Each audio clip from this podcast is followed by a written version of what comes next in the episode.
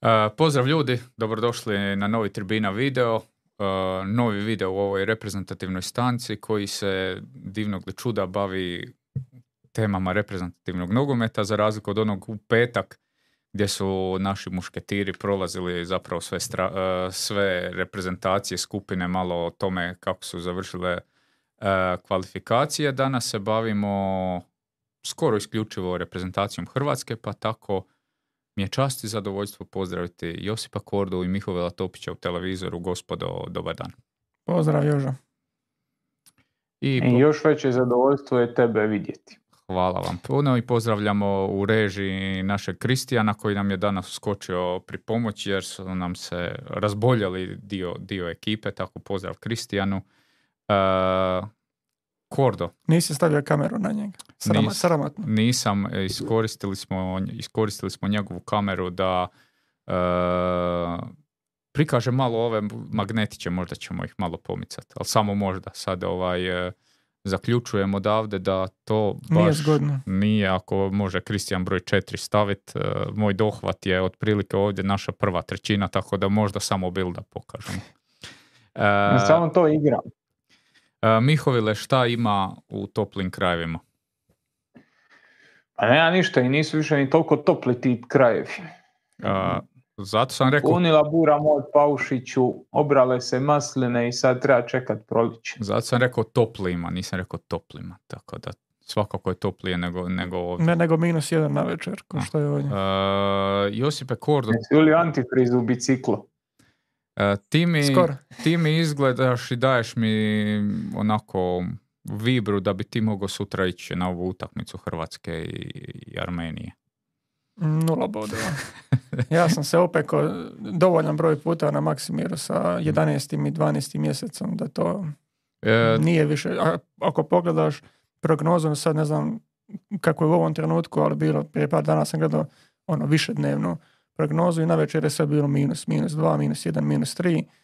Tako da na Maksimiru je to minus 13 real feel. da, da, doslovno, dob- dobro si rekao, ono, na kraju dobiješ opekotine nekog stupnja, ne od, od te smrzavice. E, ja za sad imam ulaznice, ali vidjet ćemo kako će to, A. ka- kako će to. A, jesi ti kad gledali, jesi ti kad gledali seriju Betonski spavači? Nope. Doista ne. Čak se to na engleski zove. kao- no, to je hrvatska serija. Aha. kao radnja se bavi modernom arhitekturom, ono, XU, zgrade, ono, betonski spavači, logično. Mhm.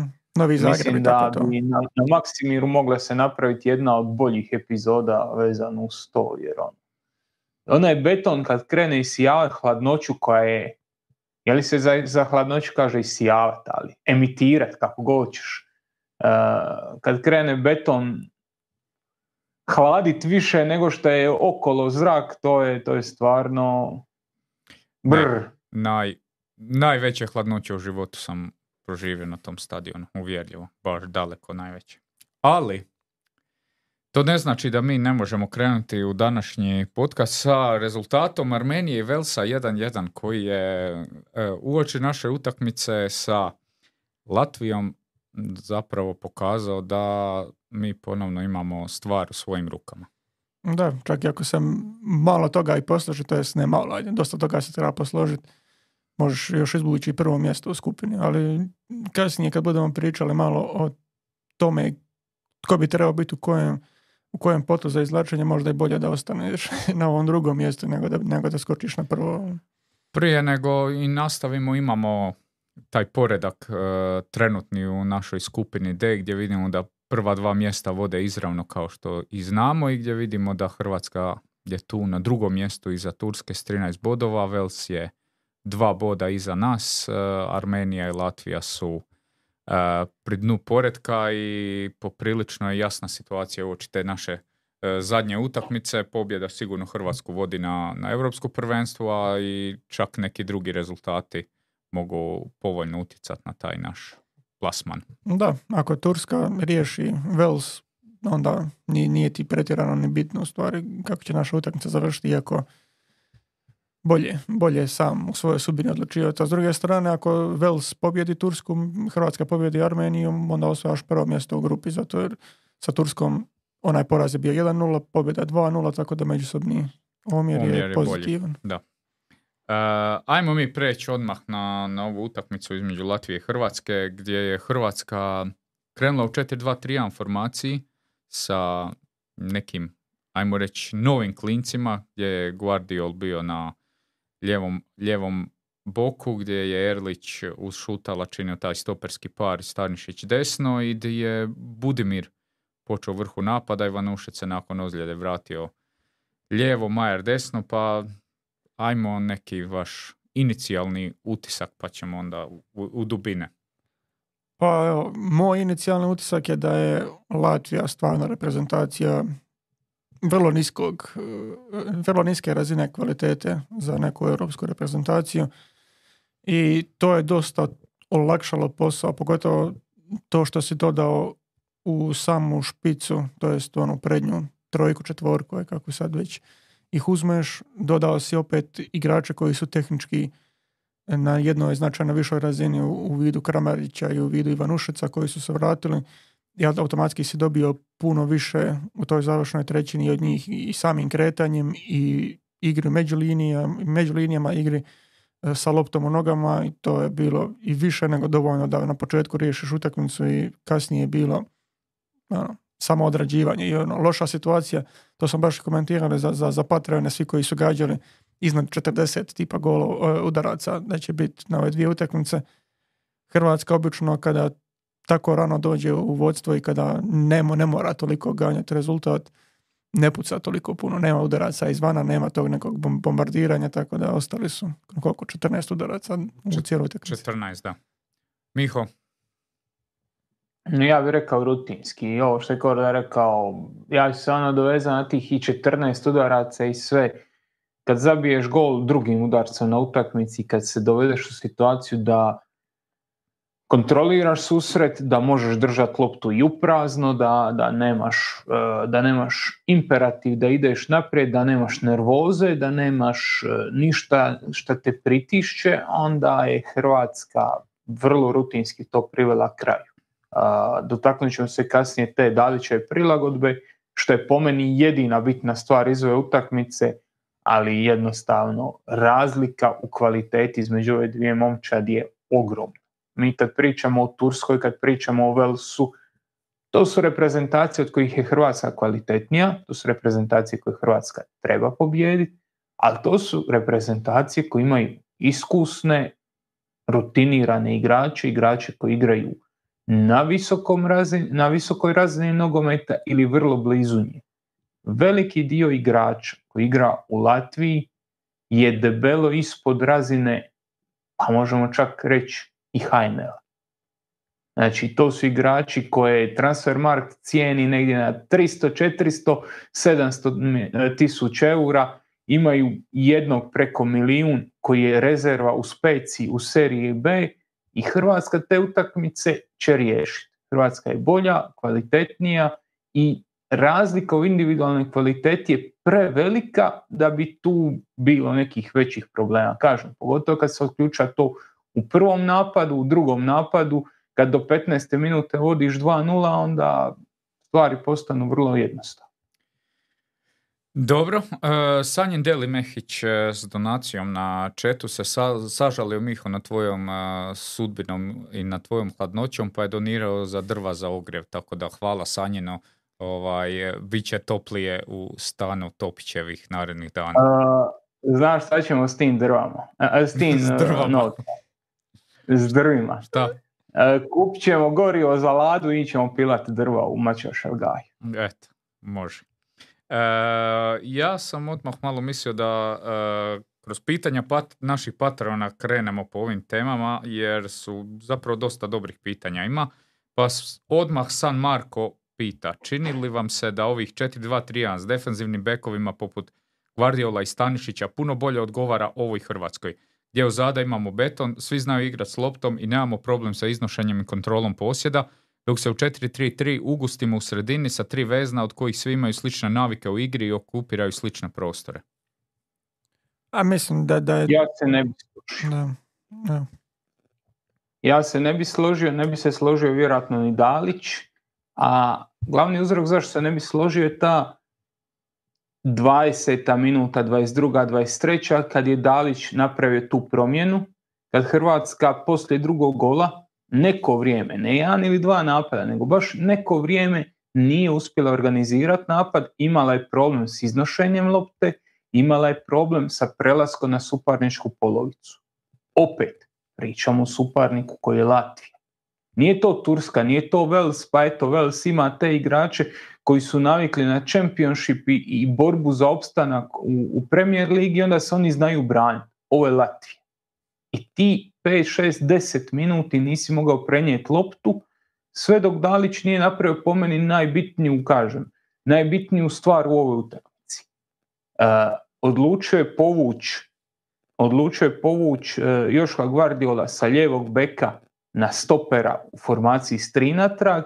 Znači, e, prešao je na trojicu, e, razvukao je tu zadnju liniju, šutalo mu je bio srednji, e, Erlić desni stoper, Guardiol se vratio na lijevog stopera, podigao je Stanišića visoko, spustio je nešto malo spustio je nešto malo Ivanušeca na ljevom, na ljevom krilu i onda je s desnog krila Majera uvukao u sredinu. Tako da je Hrvatska imala formaciju 3-4-2-1, imala je trojicu u zadnjoj liniji, imala je ta dva zadnja vezna, Modrića i Brozovića.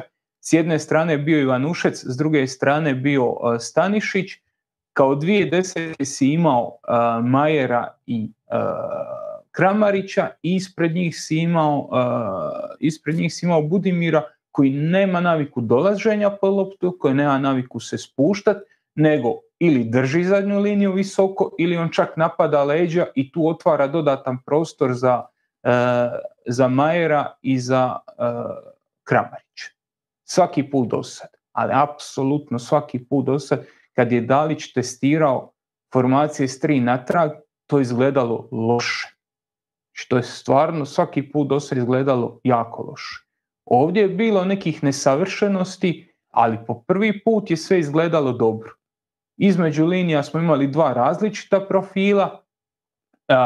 I Kramarić i, i, i Majer traže loptu u noge, ok, ali Kramarić isto i razvlači i napada dubinu i postaje drugi napadač i ulazi na prvu stativu, zatvara drugu stativu šta recimo Majer ne radi, on će se više spustiti e, po loptu do, ako treba do stopera, nije problem dobili smo nekako kompatibilnu, kompatibilnu formaciju i u toj zadnjoj liniji i u sredini i kroz centralu prema naprijed. Možda lijevo i desni igrači nisu najpogođeniji. Možda bi e, to trebao raditi neki drugačiji profil beka od Stanišića, znači Juranović, ili bi to trebao raditi neki drugačiji profil igrača u odnosu na e, Ivanušeca. Znači, Evo, sad ćemo, možemo reći, ta dva ozlijeđena, Perišić i, i, i Oršić, koji puno više idu uz liniju, koji e, više rade u obrani, ali generalno gledano i s njima dvojicom ovo izgledalo u nekim momentima jako, jako zanimljivo i ko dosta dobar plan B. Tako da ono, da se vrati na originalno pitanje. 4-2-3-1 sa defanzivnim bekovima možda izgleda ok na papiru i možda izgleda kao da ćeš ti držati tu loptu, ali je praksa pokazala ti dobrih desetak minuta na početku utakmice jednostavno nisi uspjevao prenijeti loptu i te konekcije između vezne linije, e, obrane, pa onda i krilati jednostavno nisu funkcionirali i nisi mogao ostvariti e, progresiju prema naprijed. Da, u biti ovo što si stvari e, sad rekao, možda bi to trebalo biti drugi profil na bekovima, da, mislim, ovo je bio njegov drugi plan unutar te utakmice, tako da ajde, nije to, išlo, nije to postavljena momčad sa mišlju da bi se trebalo e, na to promijeniti, tako da ajde, i, i to s jedne strane treba uzeti uzet u obzir, ali ono, na kraju najbitnija stvar je reći da ne treba suditi po najlošim utakmicama koje su odrađene na 4-3-3 i po ovoj protiv, ono, protiv Latvije koja je stvarno razina kakva je, o tome koja bi se formacija trebala, jel, jel se čini bolja ova ili se u ne znam, nekim primjerima činila bolja 4-3-3. Mislim da je Hrvatska reprezentacija odigrala neke stvarno fantastične utakmice protiv odličnih suparnika na način koji su igrali i do sad. Ali čisto da se nadovežem na samu ovu utakmicu kako je ovo bilo to postavljeno sa defanzivnim bekovima i ono, koji znaju izaći, koji znaju igrati s loptom. Mislim da, da ako se vratimo na sve naše videe, sve te primjere koje smo imali negativne o otvaranju igre, o build-upu hrvatske reprezentacije, svugdje se tu uz vraćanje Brozovića, Modrića, Kovačića, njihovo vraćanje u, li, u, u krila e, stoperima se moglo vidjeti koliko, koliko su bekovi stvari nisko stajali. I ti u ovakvoj formaciji automatski imaš bekove koji su ti povučeni, koji su nešto defenzivniji, a i tako nazvat koliko god. Mislim, specifična je uloga koju Guardiol ima u, u, u City, to je uopće nesporedivo s ovim što bi on u reprezentaciji kao bek trebao igrati. Tako da tu opet sam sebe zatvaraš jer nećeš ti promijeniti ono, neku suštinu Brozovića kako se on ponaša, on će se nastaviti spuštati povuće i, i Luku kada vidi da, da oni ne mogu izaći kao tako postavljeni, Kovačić također, tako da moje generalno mišljenje da bi sam sebe u stvari zatvarao s takvom formacijom. To može funkcionirati protiv ekipa koje, koje su kvalitetom individualaca dosta slabije, ali protiv ozbiljnih ekipa mislim da Hrvatska nema razloga odstupati do ne svoje uobičajene formacije. Pa meni se s ovim neke stvari sviđaju, neke ne. Mislim, načelno ono možda je čak i preteško teška kvalifikacija sad reći do kraja, sad smo mi promijenili na tri. Ok, kad to gledaš, to izgleda tako, ali to po mnogim stvarima nije daleko od onog da mi cijelo vrijeme igramo. Igramo to da nemamo desno krilo, pa to desno krilo jako često ulazi u međuliniju, često je to taj vezni, bio Kramarić, bio Majer, bio Vlašić ili sad da ne nabrajamo.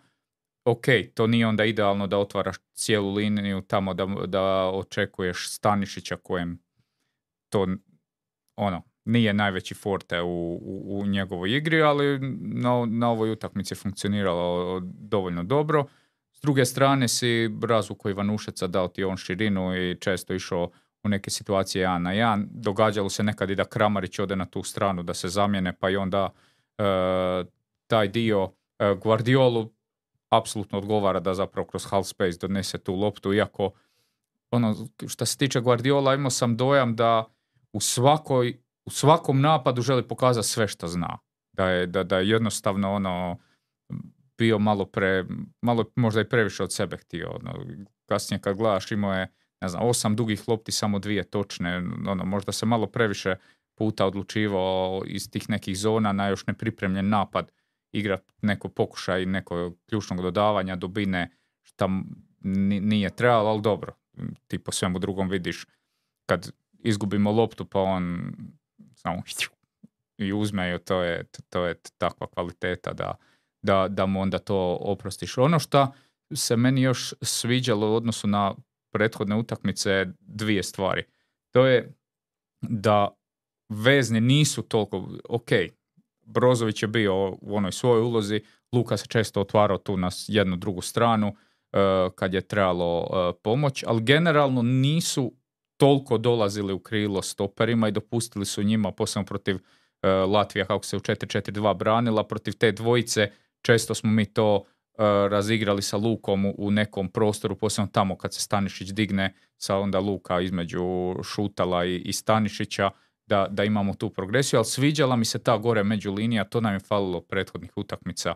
E, i tu smo imali dva, čak bi rekao ono i tri igrača non stop, i Ivanušeca i Kramarića i Majera u, u, često u tim prostorima, tako da e, taj dio i dobro smo ulazili iza, iza veznjaka, dolazili smo s loptama, e, tako da taj dio mi se sviđao i sviđalo mi se, ako pogledate prvi gol, mi smo imali napad, izgubili smo loptu, vrlo brzo smo je osvojili, pa smo imali novi napad, izgubili smo, vrlo brzo smo osvojili. Tu je posljedica toga da ti veznjaci su ipak nešto više gore, je bila ta dobra prevencijska obrana gdje smo odmah uh, stajali blizu igrača Latvije i po izgubljenoj lopti smo odmah mogli osvajati i zapravo treći napad u nizu je bio onaj koji je rezultirao golom, tako da taj dio je bitan i protiv uh, sad reprezentacije Armenije koja će isto se braniti, ako se sjetimo prve utakmice, to će biti neki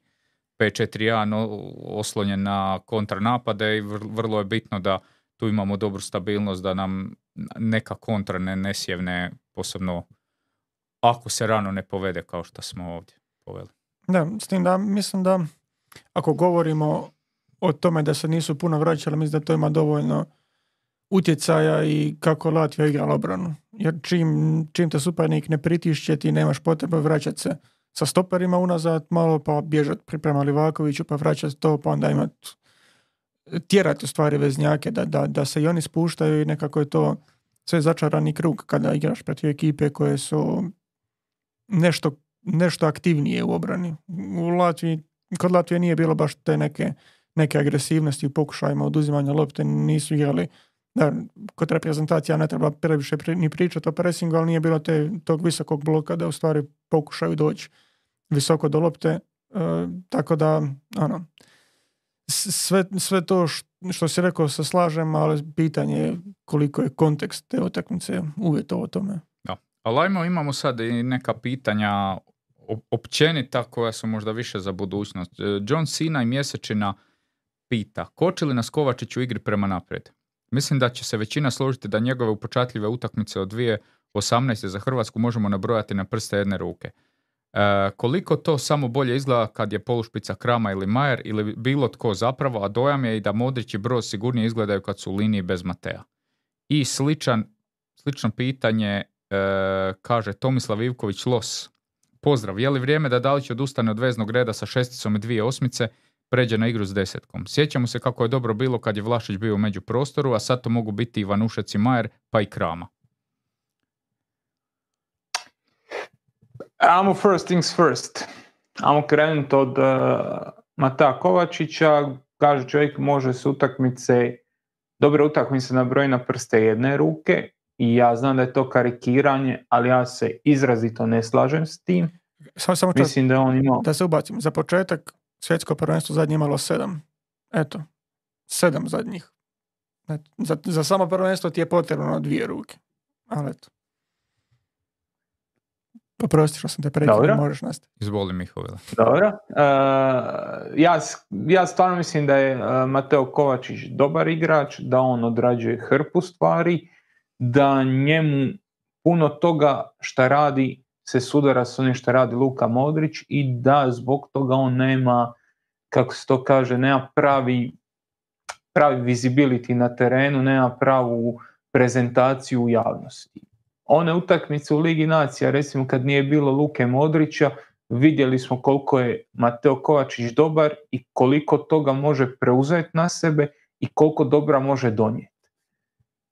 Je li on nama potreban, je li bolje igrat sa dvi šestice i desetkom nego sa jednom šesticom i dvije osmice? Ima li on i neke minuse u igri? Je li oduzima dio dinamike u dolasku prema naprijed? Sve da. Tu se slažem sa čovjekom. Uh, pogotovo u ovim slabim utakmicama tebi bi možda više značila desetka. Ali to ti je opet pitanje ko ti igra napadača. Ako ti je gore Petković ili prije Livaja, oni su ti koji će se isto spustiti, oni su ti koji će se pojaviti u međuliniji i razigrat ćeš s njima. Ako ti je na desnom krilu Lovro Majer, on će ući prema sredini, razigrat ćeš onda i s njim. Tako da ono, ne treba sad gužvat previše igrača u tu sredinu, Evo, sad se pojavio Marko Pašalić, pa ti sad imaš klasično desno krilo, imaš igrača koji može razvući uz out liniju, pa onda tu ti možeš imati desetku. Ali ako ti je to lijevo krilo, ulazi unutra, ako imaš napadača koji prirodno prilazi po loptu, ta još jedna desetka ti smeta. Onda si stvorio tu gužu i zagušio si sam sebe u tom prostoru koji bi kao trebao biti naj ranjiviji i kojeg bi kao trebao razigravati. Možeš primiti loptu tu gdje su njih trojica, ali kome će oni dodati? Kome će oni tu loptu gurnuti u prostor kad su se svi sjatili tu? Tako da mislim da je to dosta kompleksno pitanje. Protiv slabih reprezentacija možda nema potrebe za svom trojicu. Ali šta ti kažeš?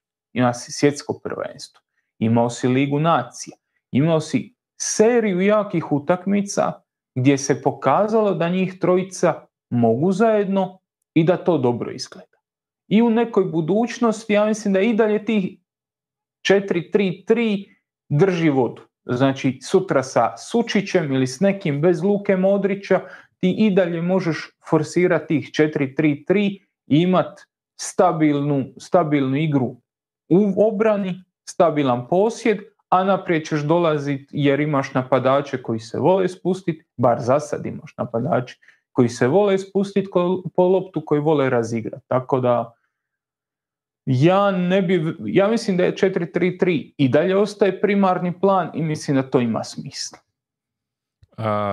ja bi se složio s tobom, ali bi dodao i da mislim da tu jasno treba razgraničiti uloge ovo što ljudi kažu da oni imaju slične zone djelovanja. Mi smo na utakmici e, protiv Turske gdje je Kovačić e, izabio dva gola, vidjeli da Kovačić može preuzeti ulogu to, ajmo reći, neke visoke osmice i da onda je Brozović ta klasična šestica, da je Luka ta, ajmo ju nazvat, niska osmica koja će više u prilazu pomagati u izgradnji napada i prenošenje tog posjeda gore, a posebno kad imaš nekog e, napadača, kako si ti rekao, od profila Petkovića, da ti onda treba neka osmica koja će tu napadat e, te prostore dodatno e, imali smo prije Perišića, sad nema što je trebalo raditi krilo, ali s osmice nam tu treba dubine i Mateo je pokazao da u toj ulozi može jako dobro igrati, može biti opasan. Tako da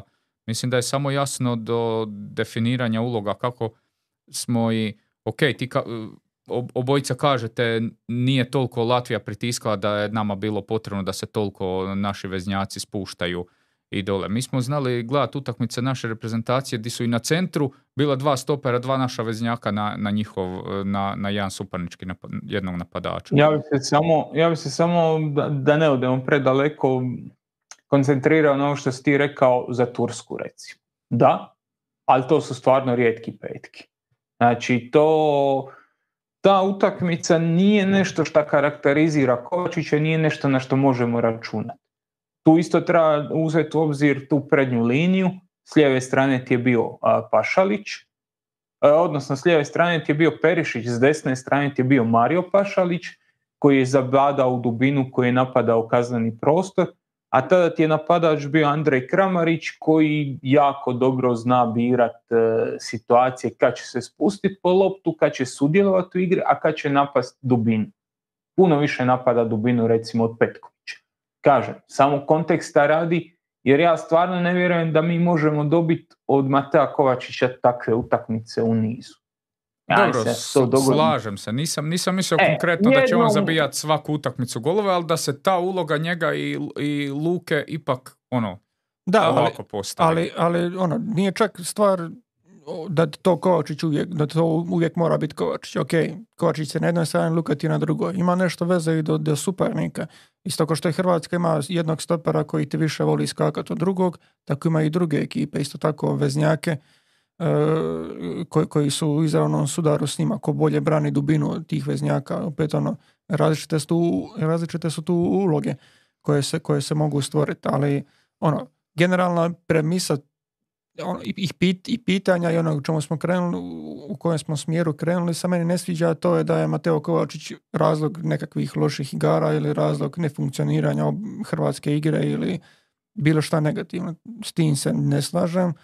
I ok, ja, sam, ja mogu biti za to da se njega ostavi na klupi u nekoj utakmici ako ti ono, s taktičke, iz taktičke perspektive bolje odgovara neki drugi igrač. Pogotovo u ovakvim utakmicama kada ti ono, kraj znaš da ćeš imati, ne znam, 70% loptu, da ćeš toliko zbijati suparnika, ali s te strane mi je logičnije imati onda probojnije e, beka nego stavljati Guardiola na, na, na lijevog beka. Ali ono, to su neke druge stvari. To je nešto što bi trebali moći očekivati od, od e, struke u reprezentaciji, da će voditi računa o tome, da će možda miksat nešto, da će takve zahtjeve davati igračima. Ja nisam siguran da oni to rade i, i ono, na kraju krajeva nije Kovačić problem ove reprezentacije. A, Dino Režan ima drugu ideju. Trebaju li Modrić i Kovačić dijeliti minutažu na euro? S obzirom da nam igra uglavnom izgleda dosta bolje s desetkom ispred dva veznjaka i s obzirom da, kao što smo vidjeli na zadnjem svjetskom prvenstvu, Modrić je teško može na najvišoj e, razini odraditi cijeli turnir. Sad, mislim, mislim da je to možda malo i na dugom štapu. Prvo, ajmo osigurati euro. E, drugo, cijeli turnir je sedam utakmica, to znači da smo prošli skupinu. Ajmo proći skupinu. Dok ne prođeš skupinu, teško da ćeš luku sad nešto strašno rotirati, možda ćeš ga u, u, u završnicama utakmice malo, malo sačuvati, ali generalno on će biti taj koji je većinu vremena na terenu. Sad čuvat Kovačića za tu izmjenu je malo onako. Ja bi se tu vratio na završnicu Lige nacije. Znači, to je bilo prije pet mjeseci, nije to bilo ne znam nijakad. Tamo si imao njih dvojicu koje su funkcionirale, tamo si imao Modrića koji je odrađivao i utakmice i produžetke u tri dana dva put, tako da ono, ja mislim da se tu ništa pretjerano neće promijeniti. Hrvatska je prije godinu dana bila treća na svijetu. Ja mislim da je bilo malo i suludo sad sve iznova mijenjati i sve iznova on baci bombu idemo ponovo. Imaš to što imaš. Nekad će proći, nekad neće. Nije realno da Hrvatska na svakom prvenstvu na koje dođe uzme medalj. Ali evo, uzeo si, osvojio si srebro na tom Ligi nacija, prije toga si bio treći na svijetu, prije toga si bio na europskom prvenstvu gdje si igrao al pari utakmicu sa Španjolskom, Španjolska je bila bolja i sve, ali si tu Španjolsku odveo u, u produžetke, tako da ono, Hrvatska i u ovom nekom sastavu i u ovom u ovoj formaciji, u ovoj strukturi, sa svim svojim problemima, i dalje jedna jako dobra reprezentacija. I ja mislim, to je do sad uvijek bilo pitanje možemo li igrati s tri natrag, sad je pitanje možemo li igrati s desetkom, možemo, sve, sve to ima smisla, ali najviše smisla ima dok ti je Luka Modrić još tu, ne mijenjati puno toga. Ono što je funkcioniralo gura i dalje, neke mikro promjene, neke prilagodbe u datom momentu na datog suparnika izvrši, napravi ali Kostur zadrži i gura i dalje dok ide, a ići dok je Modrić tu. Da, jer mislim sve ovo što se predlaže, mislim i te promjene i, i sve ono što se i prije pričalo o prelasku na trojicu nazad, to su jednostavno preradikalne promjene za uvest dok imaš ovu ekipu koja ti se nije toliko promijenila, koja ovisi još uvijek o istim igračima koji realno su pokazali da mogu funkcionirati, ono, nema sad potrebe toliko mrdat tu momčad. Stvarno ne, ne vidim zašto bi se to radilo. Dobro, ajmo malo preći na krila, pa Heisenberg pita, pozdrav ljudi, e, nije pitanje samo konstatacija, Majer ne može igrati krilo. Jel to to? Ima još nešto je pitao, ali ajmo riješiti Majer. Pa, a mislim, e, rekao bi da, da na toj poziciji više dobivaš od Kramarića ako govorimo o ovima koji su dostupni. Da je Kramarić nekako za sad se pokazao najboljim izborom na tom desnom krilu od, ovog, od ovih varijacija koje su ti donekle dostupne što što rotiraš na toj poziciji. Majer, ja se slažem, bolje, bolje funkcionira u sredini, ali ono, ako ti imaš ne znam, Juranovića na, na, to, na toj bekovskoj poziciji, nema razloga zašto, zašto Majer sa nekom centralnijom ulogom ne bi, ne bi mogao funkcionirati prilično dobro na toj strani. Jer na kraju krajeva nisu oni vezani, nije Majer igrač koji je vezan za, za krilo, za, uz liniju. Nije on čovjek koji će tamo čekati loptu i tako sudjelovati uh, u igri. Imaš, ima, imaš u nekoj idealnoj situaciji Jura, Juranovića koji će biti igrač uz liniju i nema potrebe da Majer u toj situaciji bude vezan tamo. A Majer u, u tom desnom half spaceu je opasan igrač koji se može i priključiti i centralnije i koji može razigravati prema, prema, uh, prema beku. Tako da ne bi rekao da ne može. To jest, složio bi se da nije krilo, ali ne bi, ne bi se složio možda da ne može igrati u, u, toj, u toj ulozi koju reprezentacija ima za svoje desno krilo.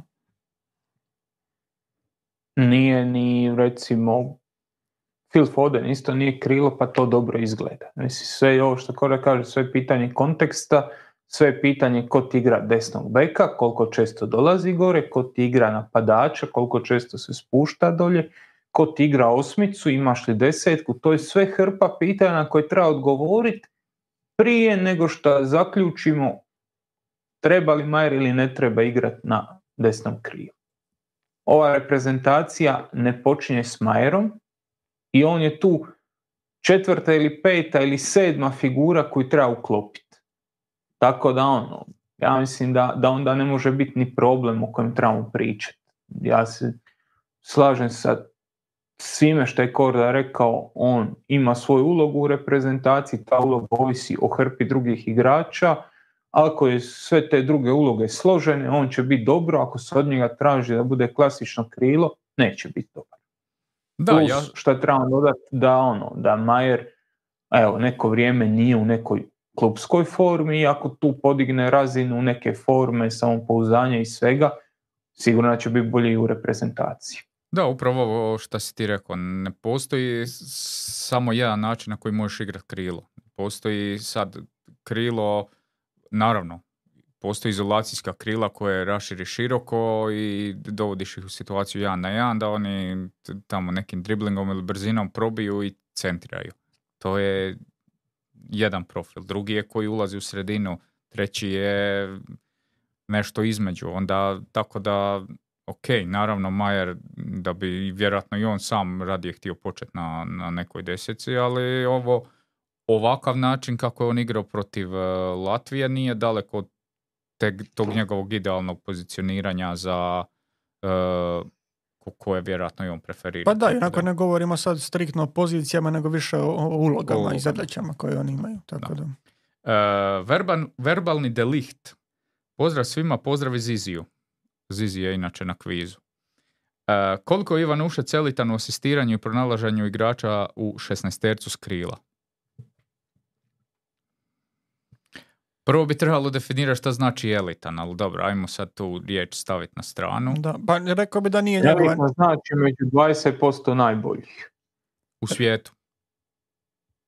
Pa na razini na kojoj igraš. Možeš biti elitan HNL igrač, možeš biti elitan europski igrač, a damo reći da kad pričamo o Ivanušecu, da onda u tom kontekstu pričamo o igračima koji će igrati na europskom prvenstvu, znači da pričamo o europskoj eliti. Igraču ja koji igra Ligu prvaka. Hm? Igraču koji igra Ligu prvaka, tako da reći naj, najviša europska razina. Najviša europska razina, ja bih rekao da on tu nije elitan, ali da on ima hrpu svojih kvaliteta koji se zasnivaju na to da ima inteligentne prilaske lopti, da dobro bira kutave kako dolazi po loptu i tom otvara kutave da tu loptu unosi u kazneni prostor. Tako da ono, meni se jako sviđa kako ga koriste u Nizozemskoj gdje igra puno šire nego što smo navikli to od njega i u Dinamu i čak i u reprezentaciji. On je sad protiv Latvije igrao wingbacka, znači igrao uz out dobar dio utakmice E, I to je nešto što uči igrat u, e, uči igrat u Nizozemskoj i to se meni jako sviđa. Sad, kako on dostavlja loptu u kazneni prostor, dosta igra u prostor osmicama, znači veznim igračima, kad on raširi uz out liniju, pa onda vezni se diže kroz sredinu, on tu dosta dobro e, te lopte gura njima u prostor, dosta dobro ih potvrđuje te njihove trkove, E, surađuje s bočnim igračem dobro, to u Hrvatskoj nismo vidjeli, jer nije bilo, nije bilo na ovoj, e, na ovoj e, na ovom okupljanju si imao Guardiola koji nije zapravo dolazio gore, ali si to mogao vidjeti recimo na utakmici na utakmicama završnice Lige nacija gdje je Perišić igrao beka, a on je igrao krilo i koliko dobro su njih dvojice surađivala kad je Perišić dolazio gore po meni to je bilo jako, jako dobro partnerstvo.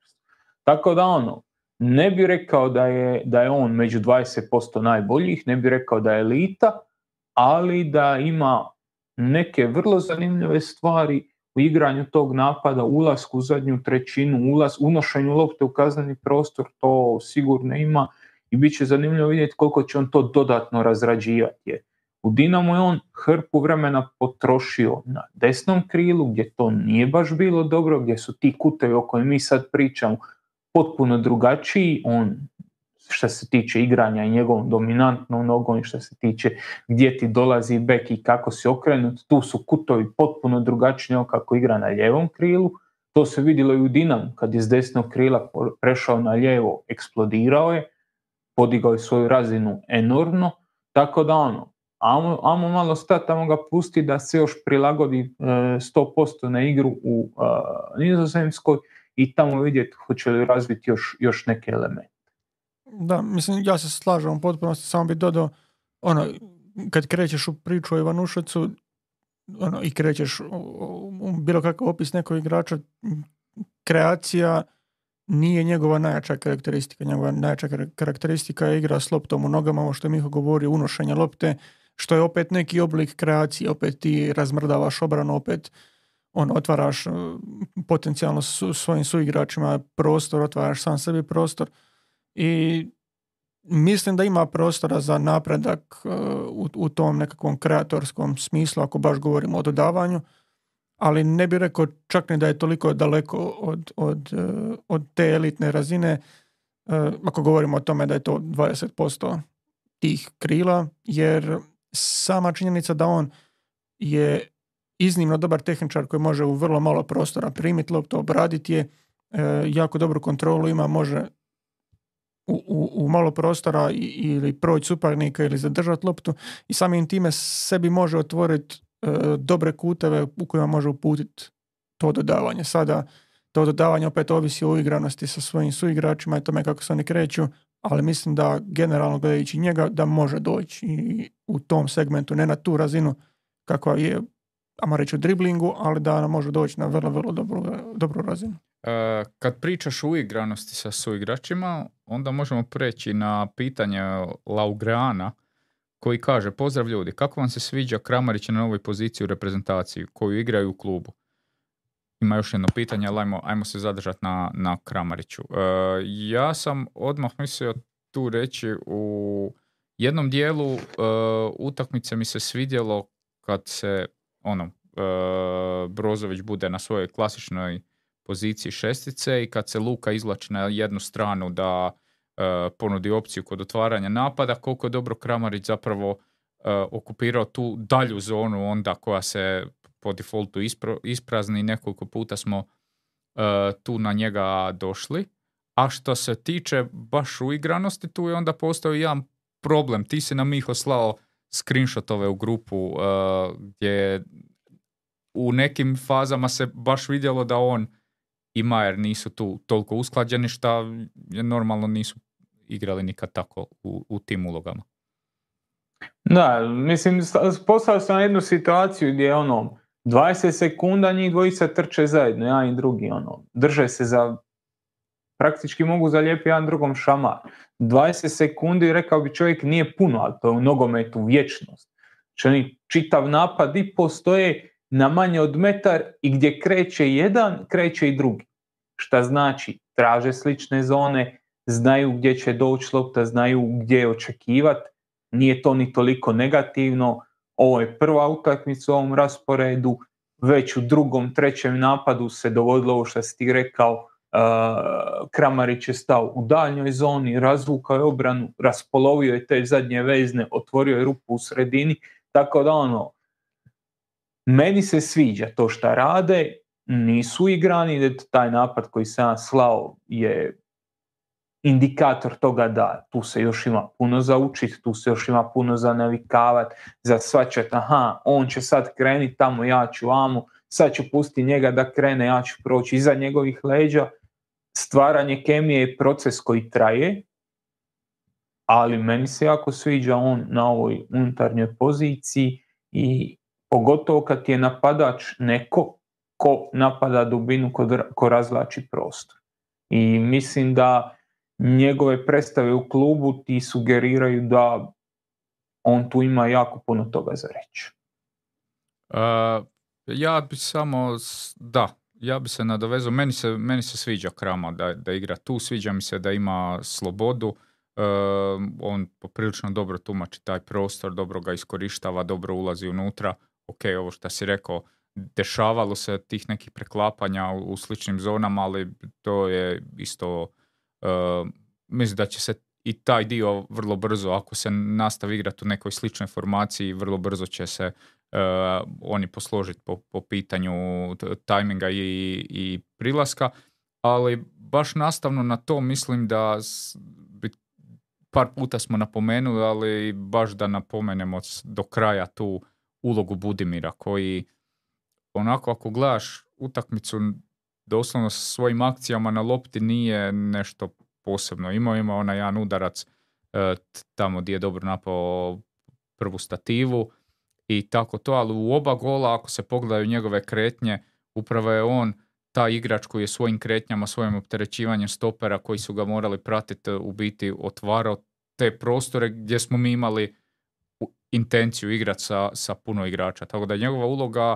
u igri sa ovakvim igračima iza njega vrlo bitna. I recimo da je Petković bio na tom mjestu, to bi bilo puno više problema jer bi bili u biti sami bi sebe zagušili u istim zonama. Da, ne bi imao samo Kramarića i Majera, nego bi još i njega. Da. Na, na kale mi je u to.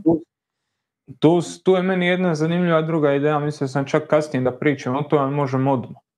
Ako imaš Petkovića ako prvu napadačku opciju, možeš li ikako drugačije složiti tu dvojku iza njega? Odnosno, meni se najbolje sviđa u tom trenutku da imaš i dalje da i dalje imaš Kramarića, ali da ti drugi onda bude e, Mario Pašalić koji napada dubinu, koji dolazi u završnicu, koji kad se njih dvojica spuste, on preuzima tu ulogu da odlači stopere, da, da, da zabada u dubinu i da ti stvara prostor nadovezuje se na ono što smo pričali o Majeru. Nije Majer problem, ali bome nije ni prvi igrač. On je igrač koji ovisi o kontekstu i ja isto mislim ako bi tu bio Petković da bi tu u hrpi situacija bilo problema jer bi se sva trojica zgužvala u istih 30 kvadrata završnice. A ovako sa recimo Marijom Pašalićem imaš igrač koji ti može biti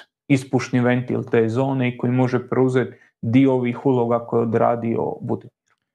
I to je zapravo ono što sad očekuje, to će biti neki možda i glupo reći težak zadatak za, za izbornik, ali imamo povijest nekih odluka koji kažu ok, sad Majer igra dobro, mnogi igrači su tu odigrali, odigrali dobro, pa i Krama je odigrao dobro, Ivanušić je odigrao dobro.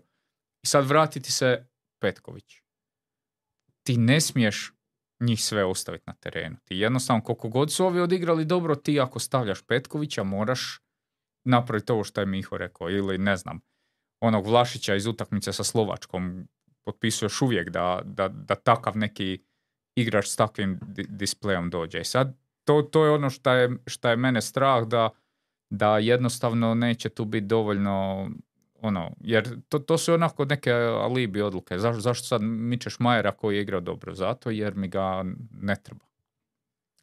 Ono, nekad, nekad je nogomet onako sirov, ali nekad takve stvari moraš napraviti radi balansa ekipe. I... A gle, mislim, tu si u pravu. Mislim, Dalić nije skinuo Subašića s gola kad je Subašić bio ozlijeđen u završnici svjetskog prvenstva, pa se nije mogao baciti na x šuteva izvana.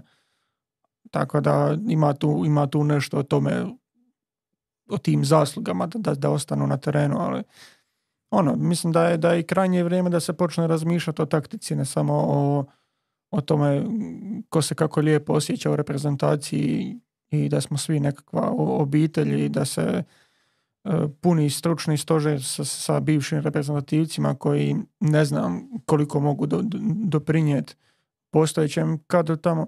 Tako da ono, mi, mislim da s te taktičke strane eh, hrvatsku reprezentaciju možeš ono, posložiti u prilično skladnu cjelinu, ali isto tako ti malo i nedostaje da je totalno da, da si totalno upucaš u nogu, jer to ako ti spojiš njih trojicu kojima smo sada pričali, to će ti se dogoditi apsolutno. Možeš ti doći možda do pobjede neke, ali to sigurno neće biti kvalitetna, kvalitetna predstava u zadnjoj trećini.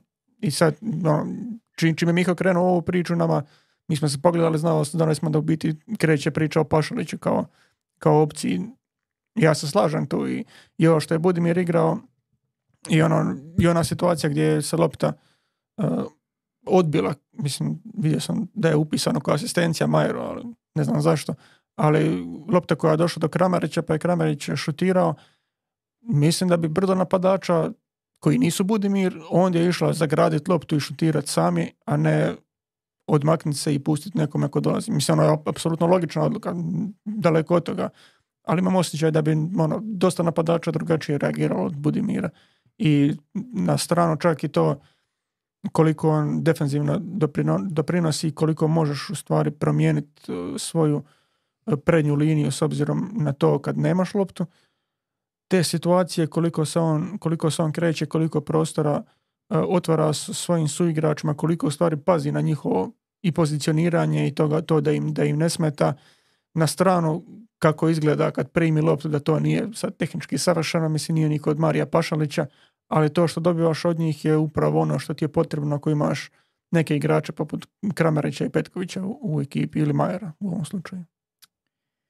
Dobro. I zapravo ostalo još, mislim već smo malo pričali, ali drugi dio pitanja Laograna je kako vam se sviđa nova kombinacija Erlić na stoperu, Guardiol na beku. Ajmo dodati Šutala i Stanišića, to je, to je taj dio. Stanišić smo već rekli da je u biti ovakav način puno pogodniji za, za Juranovića i da, da je on tu bolji fit za to, a kako vam se stoperski par svidio?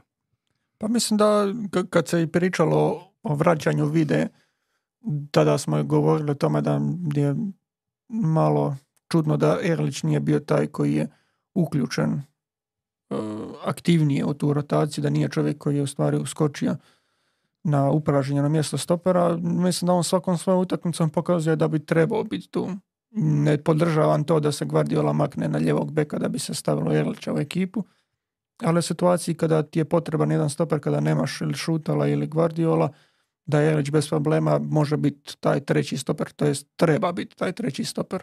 A o tome kako Guardiola igra na ljevom beku, mislim, Hrvatska nije City, ne treba uzeti, ne znam, Transfermarkt vidjeti uh, LB kraj svih njegovih nastupa u City i zaključiti da je on ljevi bek. To što on igra u City je prilično specifično. On može u reprezentaciji možda unijeti loptu kroz taj lijevi polukoridor ili kako ćeš ga već nazvat, ali tu te stvari on komotno može raditi sa lijevog stopera, a ne gubiš ga u stvari na njegovoj jačoj poziciji i, i, i ne, ne spriječavaš u stvari napredak Hrvatske kroz e, svoju lijevu stranu ako njega, ako njega ostaviš na, na lijevom stoperu, a staviš ga, a ne da ga staviš na, na lijevog beka.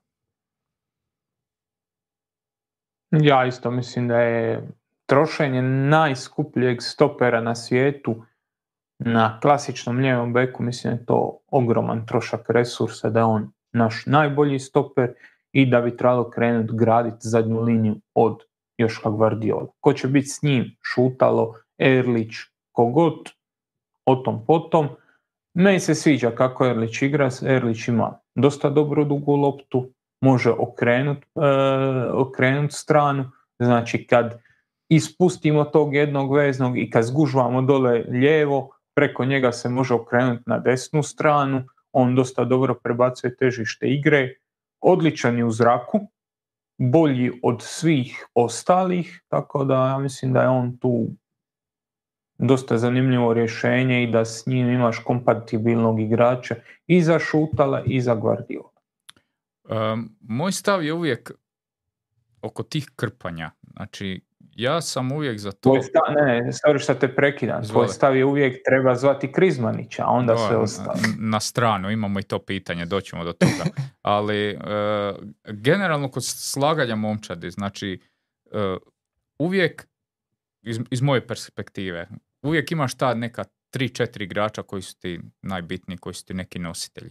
Njih staviš u najbolju poziciju koja, u kojoj on najbolje igra. To je Guardiol na stoperu, to je Luka uh, u vezi kako uvijek igra, to je, ne znam, Krama, recimo sad na de- desetki. Ok, odlučiš koji su to igrači i staviš ih tu. Sva druga krpanja ne radiš s njima. Ne mičeš dobrog igrača, najboljeg igrača sa najbolje njegove uloge na neku s kojom krpaš, nego to radiš sa nekim drugim igračem. Jer onda maksimiziraš ono najbolje šta imaš, a krpanje je uvijek krpanje. Tako da ja sam uvijek sam za to da najprije ono postavi igrača u njegov, njihove najbolje uloge i onda drugima prilagođavaj uloge koji možda im nije naj, najdraža uloga, ali bože moj, bolje to s nekim drugim nego sa, sa top igračem. I mislim da imamo još jedno pitanje u ovom segmentu, a to je Čiro pita, Bog momci, vaše mišljenje o logici i tajmingu zamjena protiv Latvije. Jesu Moro i Pjaca mogli dobiti bar 10-20 minuta umjesto Brozovića i Budimira slash Majera? Evo, za Pjacu znamo da je osjetio bol u mišiću i neće ni za sutra konkurirati, tako da Pjaca tu, zato nije Pjaca dobio nikakve minute. A sad, ove ostale izmjene... A mislim da je strah tu bio presudan. Mislim, koliko god si bolji od Latvije, nije 2-0, 4 ili 5-0. I, I, mislim, kao šta je jedna izmjena bila u nekakvom normalnom vremenu, 60 minuta, ove ostale su u zadnjih 10 minuta Baturina, eto, nek Luka izađe u 86. koja je već bio. Meni je, meni je kad kažeš Baturina u 86. minuti, pa mogao si tu staviti šta da, Moru ili još nekoga, mogao si tu odigrati još jednu zamjenu, ali bože moj, nije reprezentacija, pogotovo u ovakvoj utakmici, nije to, nije to seotski turnir pa da daš priliku svima. To je natjecateljska utakmica, igra onaj ko mora igrat, rezultat je bitan i, i, i volio bi ja da, da, da, više igrača dobije šansu, ali mislim da, da je malo kriva adresa i malo krivo vrijeme za pričati o tome.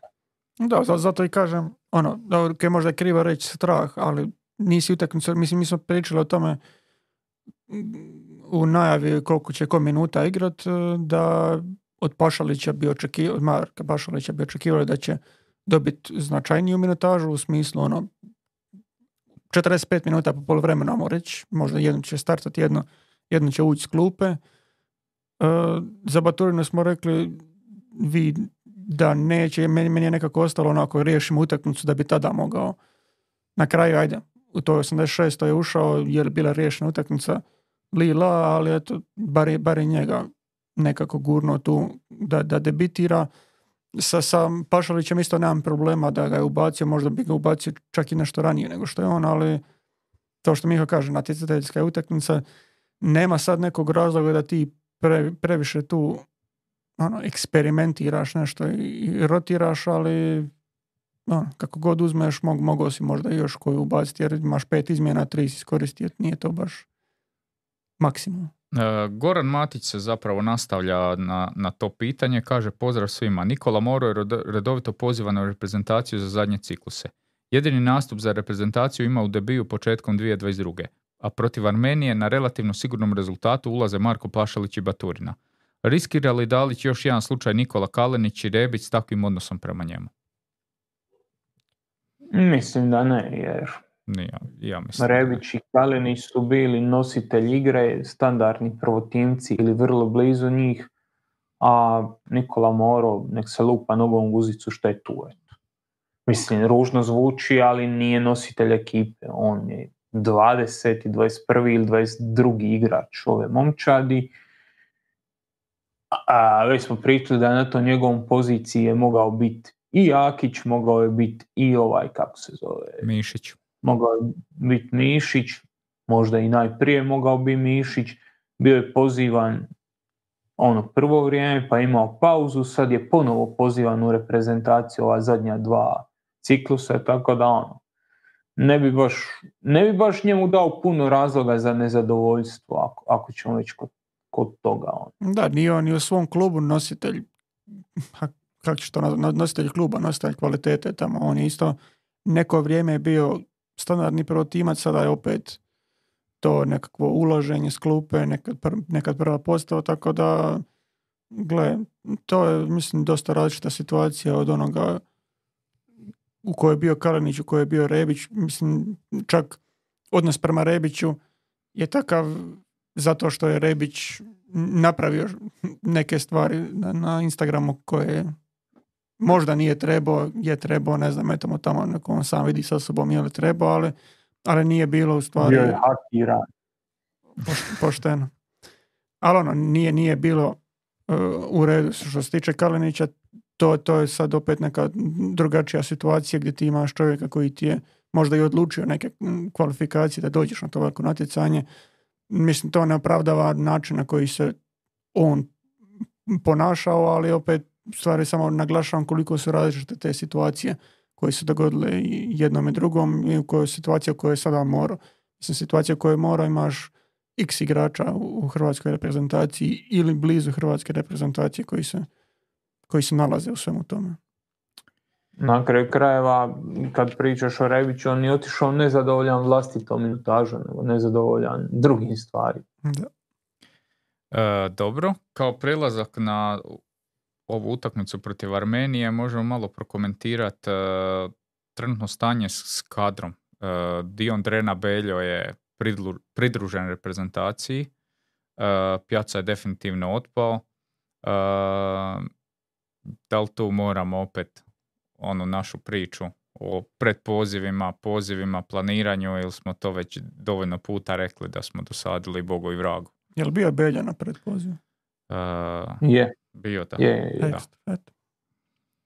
Ali Ajde, bar jedan. Mislim, mislim da si baš i ti, e, da li je bilo u ponedjeljku ili ovome pričao baš o tome da bi baš na poziciji napadača se to moglo desiti i tako se desilo. Ili sam... A da, a mislim, nije to bilo, mene, je čak e, iznenadilo u stvari da je Kramarić dovoljno spreman, to jest da su oni smatrali da je dovoljno spreman da igra od prve minute ovu utakmicu i čak e, koliko je dugo igrao, to mi isto malo iznenadilo, ali ok, započeo, to jest ne, započeo, nego odigrao je u Hoffenheimu nešto prije toga, tako da se očekivalo da će igrati, ali možda ne baš ovu minutažu koju je imao. To što ti je Petković odmah otpao, ostao si na Budimiru i to je, to je više manje to, nisi imao još, ne, još nekakvo rješenje. Tako da je bilo oček, za očekivati da će se aktivirati. Ali, mislim, bit će kasnije pitanje još jedno vezano za to koliko se pozivaju igrača i ne, ne želim se opet ponavljati, ali mislim da je logičnije imati na skupu te igrače, nek bude tamo 10 dana, a ne, evo, treba nam za dva dana ovaj, ajde ti doputuj iz Augsburga, doleti ovamo do, do, do Zagreba, pa odigrat ćemo onda tu utakmicu. Zar da nije bilo logičnije da on odmah bude priključen tu i da se, da se računa na njega da bude u krugu reprezentacije, a ne da se mora putovati dva dana prije utakmice. Posebno jer ti nekog vraga i radiš tamo. Imaš neke treninge, uigravaš neke Analizu, vjerojatno. analize, uigravaš neke linije kretanja, nešto pokušavaš, imaš neki A na kraju plan. krajeva družiš se, razvijaš neke odnose, klimatiziraš se. Ne. Da. It is what it is. Uh, Armeniju očekujemo u 5-4-1 formaciji na Maksimiru. Uh, ako se prisjetimo one prve utakmice, tu je Hrvatska stvarno bila dominantna i po pitanju posjeda i po pitanju broja udaraca i svega. Međutim, samo 1-0 i onda pred kraj je onako malo bilo Panika. uh, malo bilo čupavo. Uh, očekujete neke velike promjene za ovo ili mislite da ćemo krenuti s istim sastavom? Kao, šta mislite? Pa, Pa ne, ja mislim da će biti vrlo slično. eto. da, neke velike promjene sigurno ne. Sad, hoće li to biti nekakve, koliko će sitne biti te promjene, koliko će to kadrovski drugačije izgledati, to ne znam, ali možda čak vidimo i, Guardiola nazad na stoperskoj poziciji. Jer i te adaptacije koje je imao tijekom utakmice možda su mu dale dovoljno uvida da, da ne kreće ponovno sa, sa Guardiolom na beku, ali možda i bude, ne znam. Mene čak ne bi... Meni je zanimljivo, meni je zanimljivo promatra status Borne Sosa u reprezentaciji. Uh, Eto, Sosa je puno gora situacija nego što je morao, ako ćemo, ako ćemo realno o tome. za nezadovoljstvo. Da. Meni je, ne, meni je to stvarno jako zanimljivo promatrati dečko koji je bio siguran starter, koji je igrao non stop, koji je bio hvaljen čak i kada za to nije bilo potrebe, odnosno koji je ostavljao rupe. sad te iste rupe dolaze u prvi plan, sve ono što je radio dobro, a ima stvari koje radi dobro, nije dečko bezveznjak, nije on tu zalutao u nogomet, su sad gurnute ne u drugi nego u sedmi plan. Mi imamo utakmicu recimo, evo, možemo se opet vratiti na Latviju, gdje imamo jednog od najboljih skakača u, na poziciji napadača. Ante Budimir je fantastičan u zračnim duelima, fantastičan je u napadanju prve stative, ima, onu, ima onaj udarac e, glavom iznad prečke u, kad, kad je napao prvu stativu, e, kad je Stanišić probio desno, on stvarno se nalazi u tim situacijama i onda ne staviš najboljeg lika koji centrira. Dalić sam priča u najavi da će Budimir je takav tip igrača, treba će naši bočni igrači dolaziti raditi centaršute, a onda ne staviš lijevo najboljeg igrača za centaršute koji imaš, ne ostaviš Guardiola koji eto nominalno igra lijevog beka, a u cijeloj sezoni Premier Lige u 12 utakmice ima jedan centaršut. Jer nije bek, on je stoper, u njega Guardiola nominalno nacrta na beku, ali on igra stopera, isto kao što je igrao veći dio utakmice protiv Latvije igrao stoper. Tako da ono, zanimljivo mi je to, taj status Borne Sose koji je na svjetskom prvenstvu igrao non stop do polufinala s Argentinom, do, te, do poluvremena polufinala, je li se tu nešto dogodilo, iskreno nisam se ni raspitivao, nisam ni pokušavao saznat koja je priča, ali mi ono, dosta čudno da čovjek koji ti igrao non stop sad više ne igra nikako. Uh, tonali tips. Prošli podcast sam postavio pitanje što mislite koji će igrač iz HNL-a dobiti minuta, rekli ste svi Baturi na nula minuta. Ali ipak Dalić mu je dao par minuta odmah u prvoj utakmici. Znači li to da u drugoj utakmici i on i Pašalić će dobiti još više minuta? Pogotovo Pašalić koji je ostavio dobar dojam. Pa da odmah krene s njima, Kramarića pomakne na napadača, Mara na desetku, a Pašalića na desno krilo. I onda po prvi put još od tamo Rebić-Perišić duo imamo napad koji je opasan i probojan iz svih smjerova. Je li to probojno? Što je on nabrojio? Ja isto ne bi rekao baš.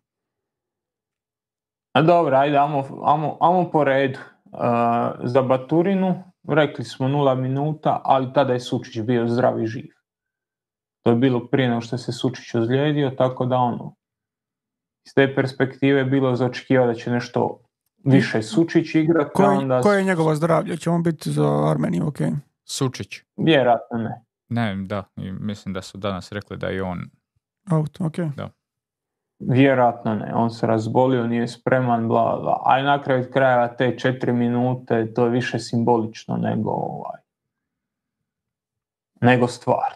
E a sad, on vjerojatno misli na prava krila ili nazovi to kako hoćeš, ali on da si opasan u šutu, da si opasan u, u dolasku naprijed. Ja mislim da je Hrvatska znala biti jako opasna i sa, uh, i sa Kramarićem na desnom krilu. Nije čovjek krilo, pogotovo nije desno krilo, ali je jako dobro punio kazneni prostor, jako dobro dolazio naprijed. Uh, Pašalić je opasan s loptom nogama, je opasan na udarcu.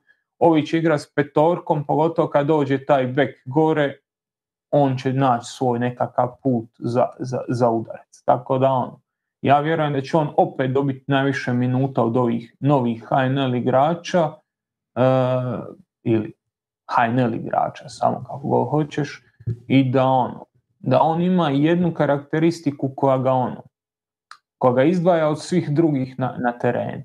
Žao mi je za Sučića, jer bila je priča, nije bila priča, to smo i dobili potvrdu toga da je on trebao krenuti kao starter protiv e, Latvije, da je trebao krenuti u prvoj postavi i ja kad gledam ono što on radi u Red Bull Salzburgu, kad vidim koji su njegovi potencijali, kad vidimo što je radio u mladoj reprezentaciji, ja jedva čekam jednu tu utakmicu koju će krenuti u prvoj postaju, koju će krenuti sa prvotimcima i gdje on može pokazati koliko je vrijedan i koliko može toga donijeti. Jer mislim da u hrvatskoj javnosti baš do kraja nisu svjesni koliko je dobar taj igrač.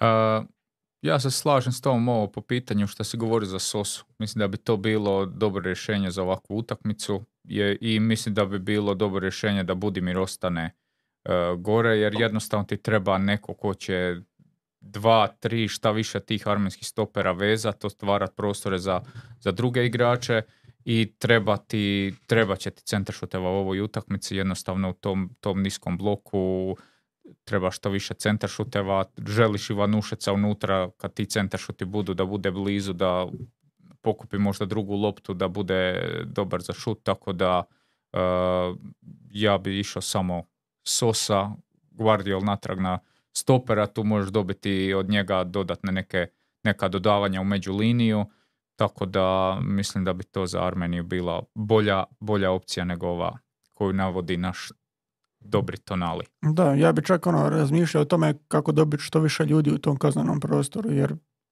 bit će njih. Ono, bit će zafrkano probiti možda taj blok ako ne riješiš u prvih nekoliko minuta da, da uđe neki od tih, neka od tih akcija, tako da ono, vjerujem da neće doći do toga, ali čak i nekakav Pašalić u prvoj postavi možda ne bi bio luda, luda zamisao. Da, i što više ljudi na u kaznenom prostoru i što bolja ta prevencijska obrana koju smo rekli da je sad bila dobra, posebno zbog tog Zelerajana, njihovog najopasnijeg igrača, lijevo krilo načelno, ali onako, on je, da, on oni, je oni, taj oni koji- bar imaju neku individualnu kvalitetu nek, igrača, mislim Latvija nema, ali da, Armenija nije toliko bezazlena momčad kao što je, kao što je slučaj s Latvijom. Ali igraš doma, to, to bez ikakve nekakve alibi, alibi ulaska u tu utakmicu, to se mora pobijediti i nema druge priče.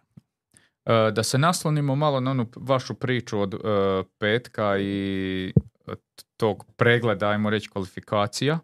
E, mislio sam da prođemo na brzinu kroz sve grupe da vidimo kakvo je stanje na današnji dan i šta je riješeno i šta nije, tako da iz grupe A Španjolska i Škotska su definitivno se plasirale sa 21, odnosno 17 bodova. E, grupa B Francuska i Nizozemska 21 odnosno 15. Tu se još sutra igraju utakmice između Gibraltara i Nizozemske i Grčke i Francuske. E, jo, čekaj, Nizozemska je tu sigurna. 15 A mislim igraju protiv Gibraltara, Da, sigurno. dobro, ok. E, Hm. U ovom trenutku... Vidiš ti kad se Gibraltar sad naljuti radi onih glupih Francuza.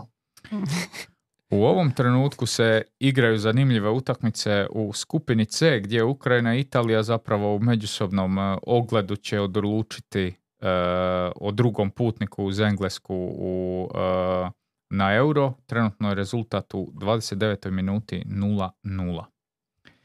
E, naša grupa, grupa D, e, rekli smo sve sutra, e, Turska pobjedom gura sebe na prvo mjesto i nas na drugo mjesto, Hrvatska pobjedom je sigurna druga i Turska porazom, a Hrvatska pobjedom mijenjaju mjesto na ljestvici.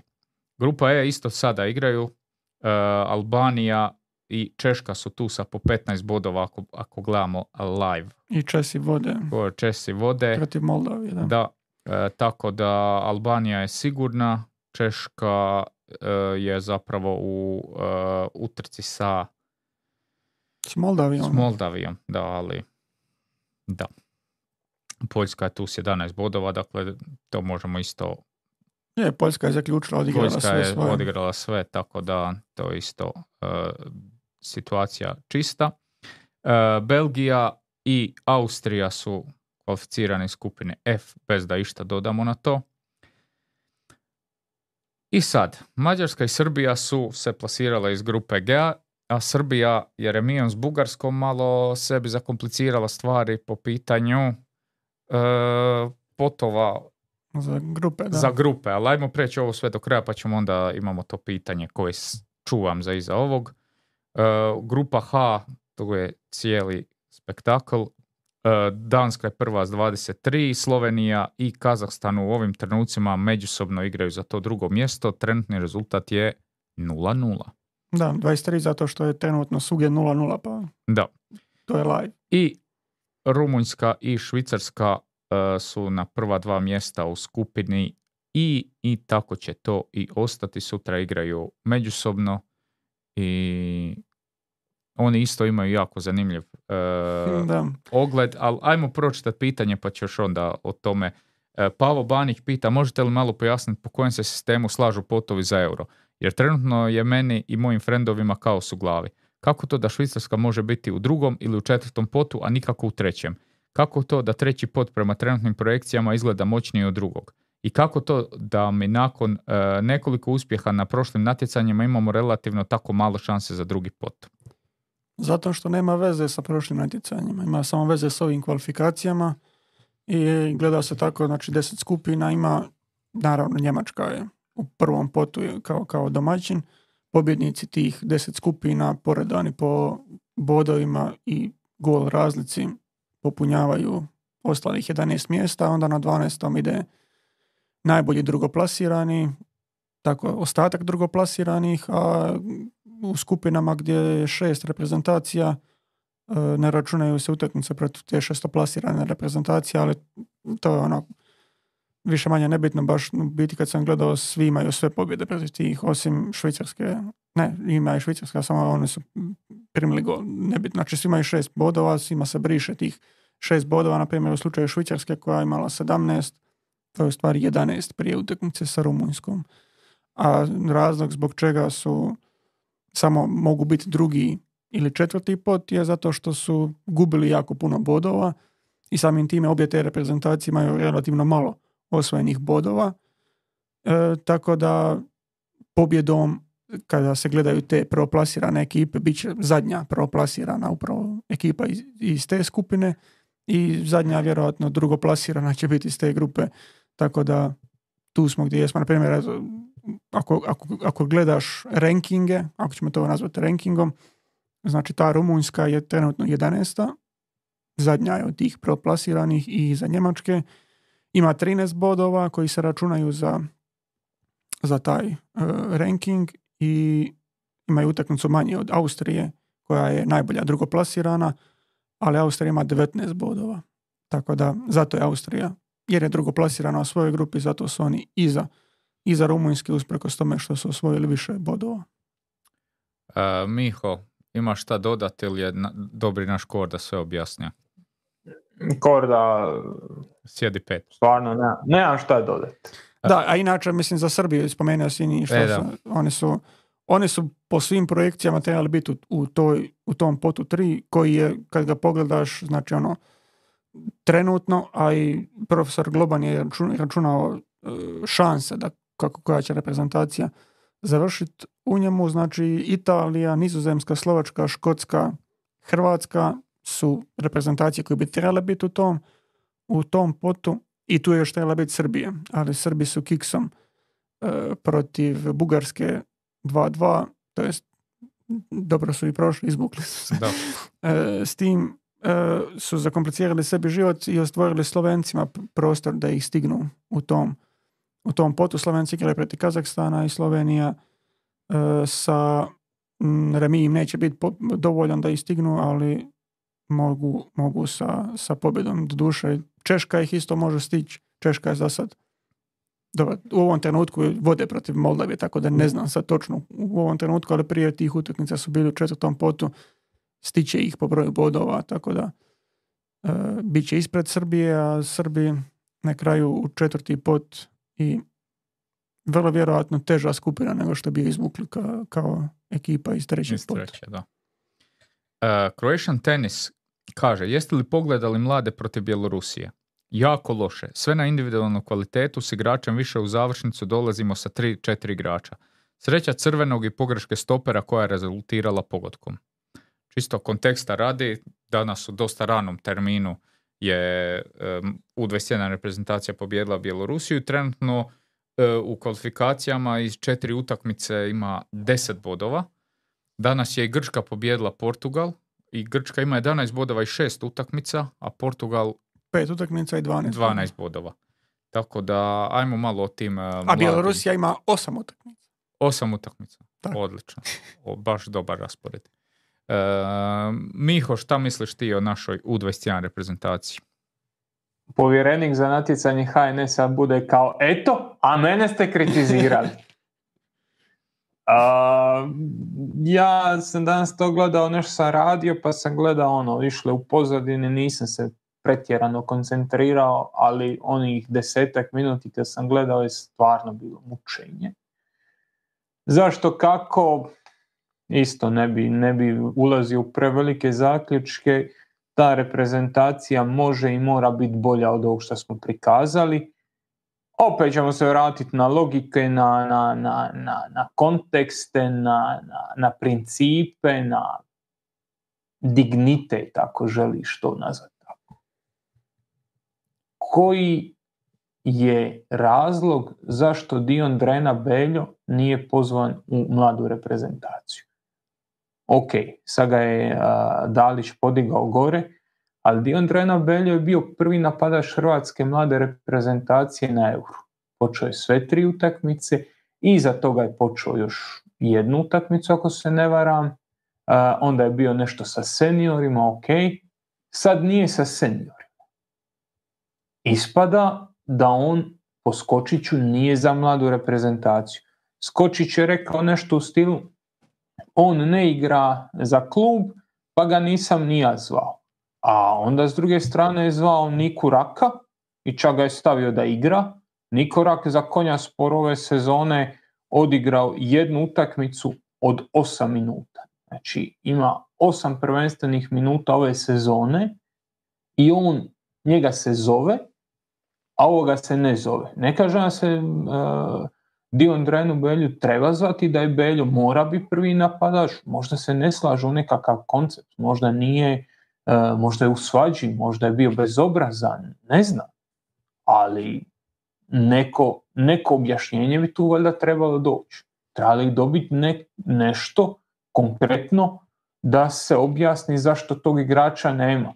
Inače imamo, imamo situaciju da je prije pet mjeseci čovjek bio startni napadač u sve tri, utakmice uh, europskog prvenstva, a sad nije niti među pet. Generalno gledano ovo je slabija reprezentacija nego na proteklim natjecanjima, odnosno na proteklim okupljanjima. Baturina je s prvom momčadi, on bio jedan od nositelja, Sučić je sa prvom momčadi, on isto nositelj te, te grupe, imamo Hođu i Vidovića i ne znam ko je još bio, Maurić mislim da je bio danas treći, nisu, nisu, amo reći da se nisu još posložili, da je između njih bilo danas jako puno nerazumijevanje, bar ono što, što sam imao priliku pohvatati, e, ni ta stoperska linija, odnosno zadnja linija e, nije nešto pretjerano koordinirana i nije uigrana, tako da ono, ajde, sve te izmjene na stranu, sve te situacije sa fluktuacijom igrača koje se događale mogu biti nekakav alibi, ali generalno jako slabo utakmica. Uh, Maro na četu, ali prije nego pročitamo njegovo pitanje, uh, iako znam da je prosjedao nekoliko puta, ali Maro, eto, uh, samo sam morao rasporediti pitanje tamo gdje pripada, to je kad govorimo u 21. Uh, prije nego ga pročitamo, pozdrav svim aktivnim uh, ljudima na chatu, pozdrav svima koji nas gledaju, lajkajte video, subscribeajte se, vama je uh, samo sekunda, nama uh, je zapravo potvrda da ovo što radimo nekog vraga vrijedi, tako da trenutno statistika kaže 85% gledatelja tribine nije pretplaćeno na kanal, tako da ne budite škrti, pretplatite se. Amaro sa Vama donacijom... Ne znači ništa, nama može znači u nekim pregovorima ovaj, adut više, tako da Upravo. dajte taj subscribe. Upravo tako. Amaro e, na četu s donacijom kaže e, pitanje od kolege ML, evo pogurao kolegu s četa, e, zašto je zapostavljen... Ne kolegijalnost naših četnika, svaka čast Maro. Zašto je zapostavljen Marin Ljubičić, pitaju ML i Maro. Zašto je zapostavljen email? Pa ne može sam postaviti to pitanje. Nego Maro ima veze. Zato što je još Maro, zato što je, Maro je do, gurno s donacijom pa je tako došao. Ali naš, naš email uvijek cijenjeni e, član četa. E, pozdrav emailu. Znam koje je pitanje bilo svoje. Zašto je zapostavljen Marin Ljubičić? Pa mislim da je Marin Ljubičić na, na, u idealnom okruženju kojem on treba biti. Mislim da je on igrač za U21 reprezentaciju. Sad hoće li startati ili neće, to ostavljamo izborniku i načinu na koji on želi igrati. Ali ako pričamo o Ljubičiću u kontekstu seniorske reprezentacije, mislim da tu nemamo nešto previše za voditi nekakve debate. Da on jednostavno još nije tu, možda bude za koju godinu, to, to apsolutno dolazi u obzir, ali u ovom, u ovom trenutku mislim da, da je U21 reprezentacija mjesto gdje bi on trebao biti. Place to be. Slažem se s tim. Prvi napadač mlade reprezentacije trenutno počeo ovu utakmicu, počeo je zadnju, tako da ja se isto slažem da on u ok poziciji. Ako pričamo o četvrtom ili petom napadaču seniorske reprezentacije, ja tu mislim isto da treba naći pravog igrača za pravu ulogu. Ako imaš, donedavno si imao jel, Livaju i Petkovića, tebi i Kramarića, tebi taj četvrti ili peti ne treba biti neko ko donosi nešto slično njima. Treba donijeti nešto drugo. Pa onda može biti Petar Musa koji će trčat, e, koji će igrat obranu ili može biti ne znam ko. A, ako nemaš ni Petkovića ni Livaju, onda bi trebao biti taj prednji, taj, odnosno taj peti, biti četvrti, peti, kao hoćeš bi trebao biti neko ko može prići po loptu na kojeg možeš nasloni napad, meni je tu Beljo nekako se nameće ko rješenje. A, ako su svi zdravi, onda ti taj zadnji možda može biti Marin Ljubičić koji se stvarno jako dobro kreće po kazanom prostoru, koji dolazi u šanse, nekad promašuje te šanse, često ih izabija u, u nizovima, ali njegovo kretanje po kazanom prostoru je top. Tako da on, ako tražiš napadača koji će ti u kriznim utakmicama protiv nekakvog Velsa u zadnjih pet minuta ući i samo se kreta po kazanom prostoru, možda bi on bio logičan u nekoj budućnosti za tog zadnjeg napadača. Ali u ovom trenutku sad mislim da je da je za mladu reprezentaciju da tu dobiva svoje šanse i na kraju kraja zabija golove. Ovo je bila četvrta uzastopna utakmica sa golom. Znači u nizu je od četiri utakmice u kojima je zabio. To je, nije baš da se često viđa u reprezentaciji. Da, možda je pitanje postavljeno i u kontekstu Frigana koji je bio na, na širem popisu, a sad je u stvari na, ako gledaš utakmice te mlade reprezentacije, je iza Ljubičića. To je hjerarhiji.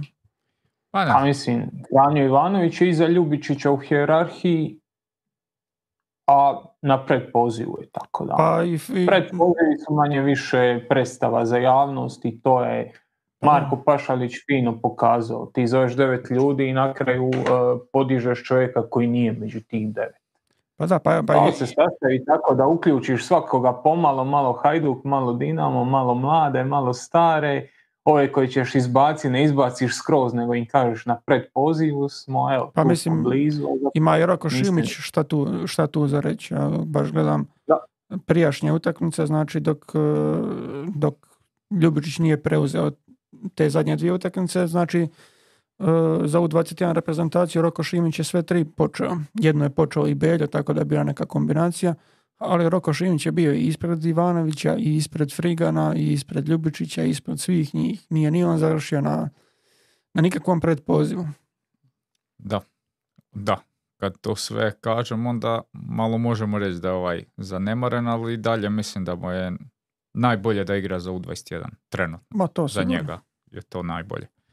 E, sutra svoju utakmicu protiv Izraela igra U19 reprezentacija koja je e, iz tri utakmice osvojila šest e, bodova i zadnje dvije utakmice su dobile Armeniju i Farske otoke sa tri gola Vrbančića u te dvije utakmice i sutra igraju tu bitnu utakmicu u tom kvalifikacijskom turniru E, tako da im želimo puno sreće. A i oni se muče, Bože tebe. Izborniku Orešćaninu i jednom od pomoćnika Rosandi, da sad ne nabrajamo sve ostale. E, ali da, malo sam gledao recimo protiv Armenije, to bilo onako. Uh, jel Armenija, da. Sto, non stop Armenija, sve Armenija, samo s Armenijom igramo. Oni su odigrali koliko dvije, ove, dvije službene utakmice, obe su pobijedili Armeniju i Farske utakmice i praktički su se plasirali u, u dalje, ali ovo protiv Armenije, ja sam gledao prvo polovreme, moram priznati nisam gledao čitavu utakmicu, prvo polovrijeme je bilo teško mučenje. I Luka Vrbančić po onome što pokazuje nekog godina mu trebao malo razmisliti isplatili se dati sve te novce za, za, ovoga, za Gabriela Vidovića i može li se Vrbančića umjesto njega malo pogurat naprijed. Dobro. Uh, time smo sve ove reprezentativne teme iscrpili, ali imamo još pitanja koje sam uh, strukturirao kao ostalo u kojim ima još reprezentativnih pitanja, ali su onako izvan ovog što smo planirali pričat, pa idemo u biti odmah sa Vratislav s greškom. E, pitanje za Jožu, misli li još uvijek da će Gorica biti prvak? E, naravno. E, Mateo Pušar za sirotinju. Učilo se na, učilo se na maločinim greškama, a? Ne, dobro. Mislim, ne da ti se časti opće, picama. Opće je poznato da sam ja uh, sud optimističan, tako da dok matematički nismo prvaci, mislim da ćemo biti isto tako. Je lani bilo pitanje da li misliš da ste ispali, pa sam to rekao jednom novinaru koji mi je kasnije rekao da bravo. Mislim. A šta ćeš mu reći? Jedino logično, mislim. Ako ne misliš da ćeš svaku iduću utakmicu pobijediti, onda ne znam kao kojim poslom bi se trebao baviti. Pa dobro, ne moraš nužno misliti da ćeš pobijediti, ali No, pokušavaš Da, pobijediti. dobro, ono, st- Da. radiš sve da to, to napraviš. Tako da, ono, meni je jedino to normalno. Ali, ajmo mi, Mateo Pukšar za sirotinju, kaže Gorički pozdrav. E, više generalno pitanje nevezano za Hrvatsku. Mislite li da bi se na e, samo prvenstvo trebali zvati igrači koji su nosili momčad u kvalifikacijama ili bi trebalo pozvati najbolje u tom trenutku? Što, na primjer, ako neki igrač iznese cijele kvalifikacije, onda naglo padne u formi? Treba li ga zvati u zahvalu za igre u kvalifikacijama? E, PS, odgovor na vaš prošli podcast, nakon Modrića desetku na leđa uzima Bruno. Bruno u Dinamu sad nosi devetku. A i on se namijenjao tih brojeva, brat moj napačen. A prepustio je 21, Baturini devet. 10.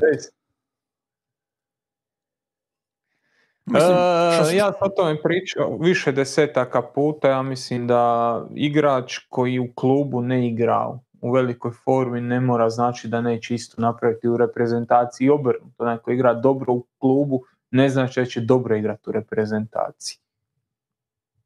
Svaka momčad ima neki svoj kontekst, svaka momčad ima neku svoju hijerarhiju. Ako je neko u deset utakmica kvalifikacija u osam bio odličan, u dvije dobar, čak i ako padne u formu ili uopće ne igra u svom klubu, ja bi ga pozvao na svjetsko prvenstvo i ne bi mu mijenjao ulogu u toj momčadi. To je moj stav. I pričali smo o tome i kad je bilo svjetsko prvenstvo, pa ono, neko odigra lošu utakmicu, pa daj mu šansu da se vrati. Bila je priča oko, konkretno oko Juranovića tada.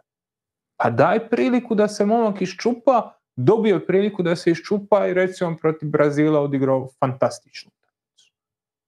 Da si ga mijenjao i da si non stop tražio drugo rješenje, možda bi našao to rješenje, možda ne bi, ali od njega sigurno ne bi dobio ništa. Tako da ono, ja sam uvijek zato da se dalje ljudima kredit i da im se da druga, treća šansa i da pokažu ono što znaju, niko od njih nije bez veze u reprezentaciji. Meni je generalno teško zamisliti situaciju gdje bi ti netko iznio kvalifikacije i da u klubu je toliko loša situacija da on, on ako je zdrav ne bi bio pozvan. Jer jednostavno, ok, ne, ne treba ni govoriti o hipotetski, mislim, imaš sadašnje igrače. Pričaš o igračima koji su ti iznijeli ove kvalifikacije. Evo, bubam. Nek ti je Kovačić jedan od tih. I sad ti zamisli da Kovačić ne odigra više minute u Manchester City i da kažeš, of, ma nećemo zvati Mateja Kovačića, nema to. Meni je to nezamislivo. A igrače koji su iznijeli kvalifikacije, znači koji su igrali značajnu minutažu, imali značajne uloge, one su toliko bitni u toj, u toj reprezentaciji da ti ne možeš doći u situaciju da ih nećeš pozvat. Čak ne ove... Znaš, znaš na što možda on cilja? Imaš situaciju recimo sa ovim uh, Vlašić, koji je bio dobar u Pa- Rusiji, pa je promijenio klub, pa nije on naš. Evo, možda se sad... Pa ja sam, ja sam mislio doći do toga, jer e, koliko se, koliko se dugo trpilo Vlašića, jer možeš to slobodno reći. Ima on godinu dana pozivanja gdje on nije na svojoj razini, gdje ne igra ni u klubu na toj razini na kojoj je bio, gdje se njega i konstantno pozivalo. A ako pričamo o tome kvalifikacije pa prvenstvo, to se radi o vrlo, vrlo kratkom periodu gdje je, ne znam, iznijeti kvalifikacije događaj koji se događa maksimalno 8 mjeseci prije ti tog europskog prvenstva koje, koje slijedi. Tako da ne, ne vidim ne vidim scenarij u kojem bi se dogodilo da taj netko potpuno otpadne s popisa reprezentacije.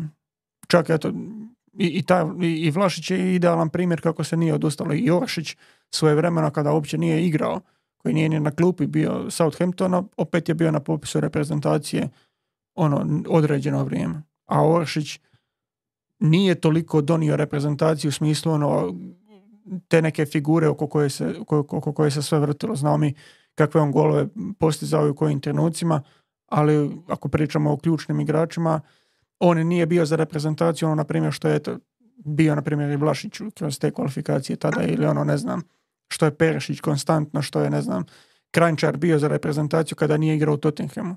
On je bio praktički najbolji igrač reprezentacije i najviše je davao za nju, nije igrao u klubu, ali to što je davao reprezentacije je bila neka potpuno druga razina.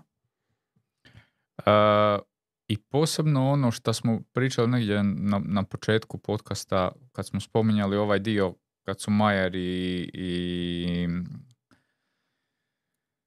Kramarić. Kramarić e, dolazili u iste zone, pa očekujemo da se to s utakmicama popravi i sad ti igraš neke utakmice, imaš neke takve stvari pa ih malo korigiraš pa dobiješ dvojicu igrača da se razumiju i, i uspostave neki odnos, odnos u igri i sad jedan od njih nešto padne u formi.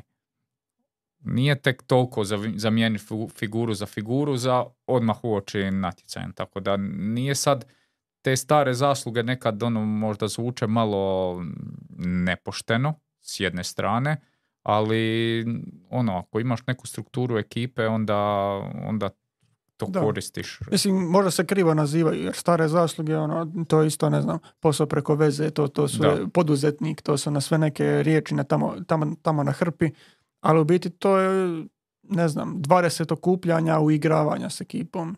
To je opet vrlo velika vrijednost. Naprimjer, nećeš ti zvati Vanušeca u ovom trenutku kada je bio u HNL-u poslije ozljede kada je bio užasan, ali ti znaš koju on kvalitetu ima i da bi se mogao vratiti u reprezentaciju. Ali, na primjer, da je to Ivan Perešić koji je upao u lošu formu ili nešto, ti znaš da ćeš njega zvati. Ivan Ušec ti je u tom trenutku igrač koji je zamjenjiv jer on je, ne znam, 18. igrač reprezentacije Buba. Njega možeš zamijeniti sa nekim drugim pozvat ga, ali igrače koji su kao Perešić ili što su u pitanju nazvani nositelji koji su iznijeli kvalifikacije, to nisu ljudi koji su baš lako odbačeni. Dobro, ajmo dalje. Haneke pita, je li nepošteno što je Krizmanić izostavljen iz popisa HR reprezentativaca i Ballon d'Or popisa? Ja ću samo reći da sam ponosan na sebe, da na prošlom podcastu, kad su pojedinci ovdje prisutni, u ovoj prostoriji, dovodili u sumnju je li Krizmanić pojačanje za Osijek, da nisam ništa rekao. Evo, ja stvarno kao čovjek koji je sklon komentiranju svega i svačega, gunđalo i slično, da, da na tako nešto nisam komentirao, to je, to je evo, jedan, jedan moja mala osobna pobjeda. Pa, Eto, Manev Bralić je sasvim. Bolji si čovjek radi toga, znaš, da, bolji si da, čovjek. da, čuj, Manev, Čekate mjesto u raju. Manev, Manev Duarte, majko mila. Kakav Duarte Bralić. Do, za Slavka, ja ne- Slavka ne dovodim u, ali Pa to je ove to. Evo, ostale opet po strancima. Svi, udari po strancima kad god stigneš. Ne, nego sa, s- po dobrim igračima. Evo te, ispala ti je, je članska s- Imamo, imamo, i tu, imamo i tu temu. Imamo i tu temu, vrlo brzo je to pitanje, pa ćemo i o tome popričati. E, Filipe Lehuso e, kaže, Bog, da li bi mijenjali broncu s prošlog svjetskog i pobjede u zadnjoj tekmi za srebro na ovom euru? ali i opet taj gorak osjećaj poraza u zadnjoj tekmi na turniru. Ja nikad nisam na taj način, ono, to ne možeš mijenjati, pa onda zašto bi mijenjao? Prvo, ne bi mijenjao niš za ništa, ali... A mislim, svjetsko prvenstvo je puno veće natjecanje od europskog prvenstva. Ok, nemamo na europskom takav uspjeh. Imaš tri na svjetskom, nemaš na europskom ni jednu medalju. Pa ono, s te strane, ajde ostaje ti to kao ono rukometna reprezentacija koja je uzela, ok, to je neka druga razina, ali uzela ono zlata svugdje, samo nije na europskom prvenstvu. Pa postoji to, ta neka, nekakva žal, ali ni, nisam ja nikad razmišljao o tome da bi mijenjao tako nešto. Mislim, svakako bi bilo dobro da ovdje, ovdje osvoje medalju, ali bili je mijenjao, pa vjerojatno ne. Miho? Ne bi ni ja ništa mijenjao. Ja nisam čovjek koji pretjerano žali za stvarima. Tako da. Ja ostajem ovako kako je, idem dalje. Uh, samo jednu želju imam, hajduški pozdrav. Ima li tko veći neuskusni trenerski stožer od Hrvatske? Uh, kako su na tri golmana, tri trenera, da li će i svaki igrač dobiti svog? Koga očekujete kao idućeg člana stožera? Uh, Vidu. Znaš, znaš, e, dobio sam informaciju da stožer hrvatske reprezentacije je sastavljen od 41 osobe. Širi stožer. A dobro, to je. Nije, mislim, nije toliko ni čudno kad kreneš gledat, tu imaš glasnogovornike, tim menadžere, ekonome, ovo ono, nakupi se tu ljudi. Ne bi ja to nazvao stožerom, ali on, enturaž. Da, da. Stožer u širem smislu. Da. U najširem moguće. Ali vid, vid da je Idu, do, dobar. idu dva aviona mislim- utakmice. Dobro, Mis- pitanje je ima li vide ikakve tendencije biti trener. Vida je produžio ugovor sad, e, ne, neki dan sam čitao da je Vida produžio ugovor, sad ne znam koliko, ali sigurno je bar još godinu dana potpisao, tako da možda se neko i prije umirovi, pa Da, a mislim da, da će se prije Dalić umiroviti. Što se tiče reprezentacije, onda. E, A kad, možda se i promijeni onda način. kad si to već rekao, sirotinja za Matea Pukšara, s- aha, to je ovaj drugi, dobro. Pozdrav momcovi, izbornik nakon eura vrlo vjerojatno odlazi. Ok, sirotinjo. E, koga vidite u ovom trenutku kao nasljednika? Spominjali ste Bjelice, osobno ga ne vidim. Čini mi se previše konfliktan, mislim da bi izgorio. Osobno ne bi imao ništa protiv drugog mandata Bilića. Što vi mislite ili možda neko HNL ime? Pozdrav.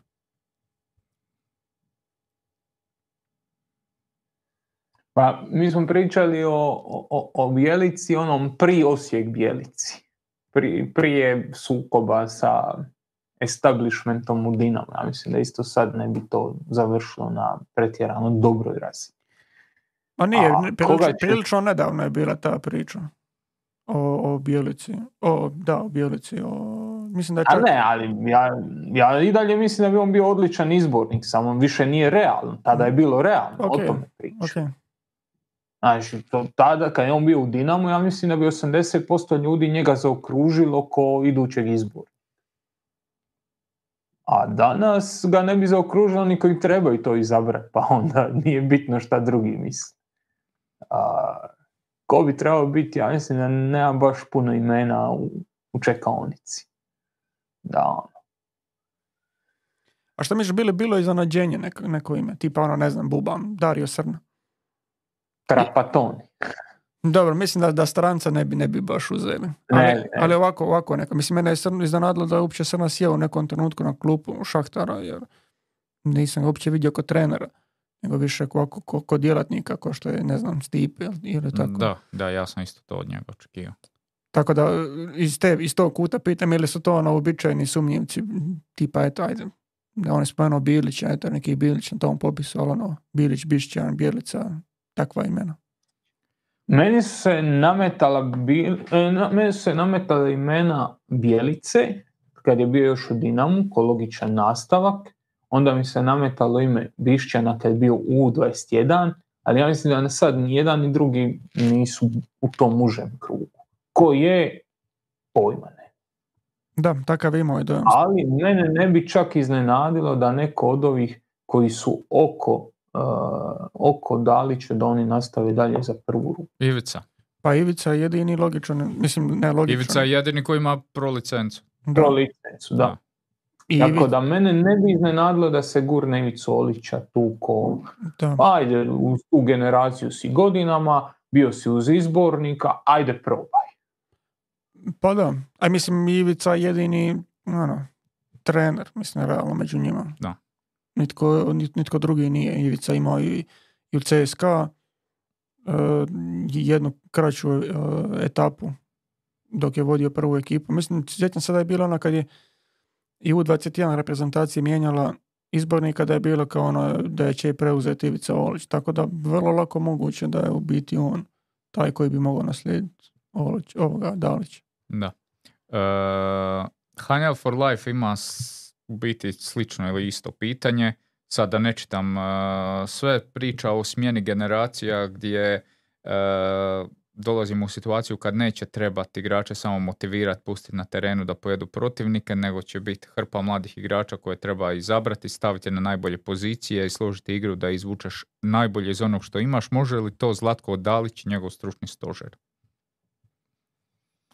A mislim, ko god misli da će Hrvatska konstantno na svjetskim prvenstvima uzimati medalje i, i raditi ovakve rezultate, da, da nastavimo imati bolje igrače od ovih, to nije realno.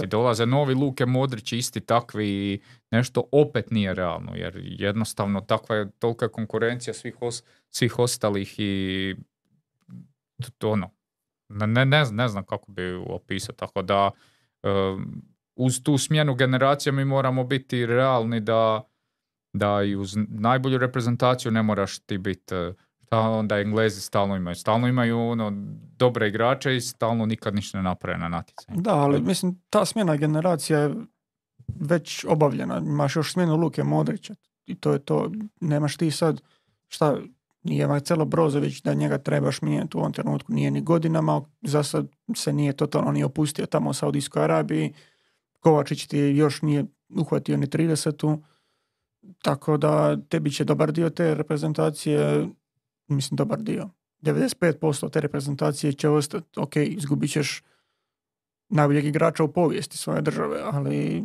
nije to takva smjena u tom smislu gdje, gdje ti sad moraš po- posložiti reprezentaciju na tome da će Baturina dobiti ne znam, odmah glavnu ulogu u reprezentaciji, da Roko Šimić morao skočiti u napad, da ovo, da ono. Ti ljudi, nema niko od njih 35 godina. Vida je već prirodnim putem ispao iz reprezentacije, Luka Modrić će vjerojatno u mirovinu nakon europskog prvenstva i to je više manje to što se tiče nekakve smjene generacija. Kao što vidimo, mislim, mladih igrača još uvijek dolazi, ok, možda to nisu razina ko ono, kad su igrali Barcelona, Real Madrid i Inter u srcu hrvatske vezne linije, u napadu Juventus, nemam pojma, na krilima Milan i šta ja znam, ali, bože moj, možda, možda i to bude, ko zna. Šta dodat, Miho? Pa, ovo što je Korda rekao, ja ću sumirati u, u samo jednu njegovu rečenicu. Nama ne treba smjena generacije, nama ne treba smjena Luke Modrića i to kad se dogodi će biti kulturski šok, ali imaš dovoljno, imaš dva igrača Manchester City koji mogu preuzeti nešto na sebe, imaš još oko njih mladih igrača koji će ili rast ili padat, ali će svakako moći zauzimati neke uloge i s tim ćeš graditi dalje. Koliko daleko ćeš doći, vidit će. E, dobro, prije nego nastavimo sa dalje, dalje s pitanjima, samo e, par riječi o našem e, sponzoru Aspiri Veleučilište. Kristijane, možeš hvala ti, vrlo si ljubazan da se bolje vidi, vidi ovaj logo, tako da svi vi koji e, poželite se dodatno obrazovati na nekom od e, mnogih tečajeva, odnosno raznih e, edukacija koje nudi Aspira, slobodno uh, na mjesto gdje se piše, gdje ste čuli za Aspiru, pišite tribina jer Aspira je prepoznala tribinu kao mjesto uh, koje će mnogim pametnim glavama uh, doći uh, do ideje da odu na uh, njihove stranice, upišu neku od edukacija, posebno je bitna ona za uh, nogometnog agenta, tako da ako želite postati nogometni agent, upišite edukaciju kod Aspire i dobite FIFINu licencu i bavite se, Svijet je vaš. bavite se e, novim, e, novim saznanjima i ja svakako moram ove stvari ne raditi jer sam užasan. Dobro, Kristijan, hvala ti. Idem čitat pitanja. E, Dule, Ali, ali dobro je gledati kad se zapetljaš malo u nešto, da. znaš, pa se pokušavaš iščupat. Da. Dobro je bio. Je, je. Du, du, Dule 12 ili e, naš Karlo pita e, je li da li zapravo Hajdukov tajni agent koji zove igrače Dinama i Rijeke u repku da se ozljede dok se namjerno posađao s Livajom i sačuvao mu zdravlje. Čala mala, pozdrav momcima. Pa mislim, klubovi su uvijek oduševljeni kad im se igrači ozljede na reprezentaciji. Evo nama Endokit otišao u Kongo i sad se vratio potrgan, to je baš ono fantastično. To, to jednostavno ono, u klubu svaki dan fešta. To je, ono, prvo mu isplate plaću i onda svi, svi feštamo kad se tako neko ozljedi. Tako da, a i na stranu ovo da ti u ta dva tjedna reprezentativne stanke, ono, bez tih igrača realno ne, ne možeš sad taktički ništa puno raditi. Još opet na, na primjeru Gorice mi ove godine nemamo sad toliko puno. Imaš Soldat, Dokita, Kapulicu i ok. Ali znalo se desiti prošle, pretprošle sezone nam ode devet igrača.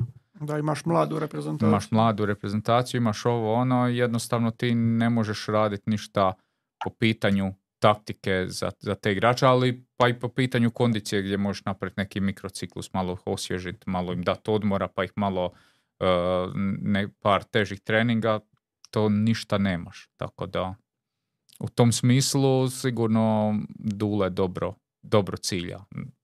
Ono, njegovu poantu, jel? Miho. Svi vi bi da vam pozivaju igrača, ali da se oni ne ozlijede i ne umore i da dođu svježi i zadovoljni i sretni. A jebi može tako. A jesi vidio, jesi vidio Zizija proroka kad je rekao, je to prošli ponedjeljak bio kad je nabrajao, pa ono i koljena stradaju, ono, pa evo ti Gavija, evo ti Kamavinge, Da. sad samo padaju, tako da nije Zizi bio baš, kako bi to nazvao, nije bio u krivu. Nije Zizi Krške pao. E, čuva meni, čuva tebi. Jako dobro.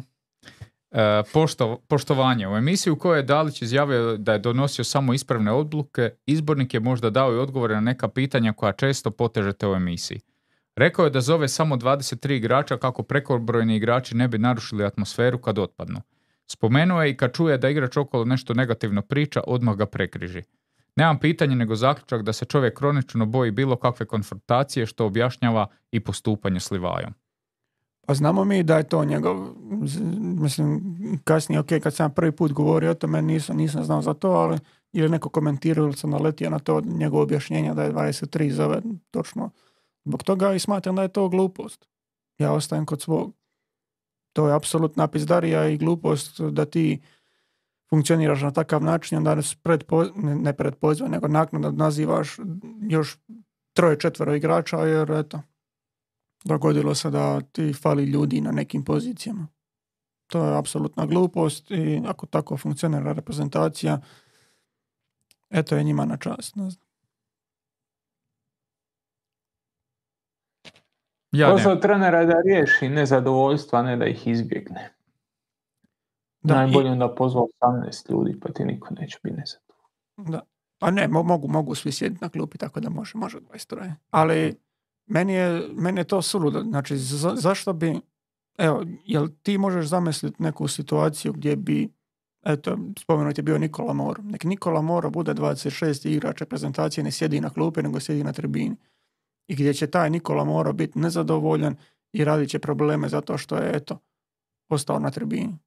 Meni je to suludo. Da, će, da- da, da se, ako je stanje u reprezentaciji takvo da se očekuje da će igrači koji ostanu na tribini raditi probleme, onda je to malo dublja priča. onda to baš nije hashtag obitelj. Da. Meni je, meni je, to, Da. meni to zvuči suludo. E, da, u biti se slažem sa svim šta je on napisao, tako da... Da. E, I sad imamo još dva pitanja.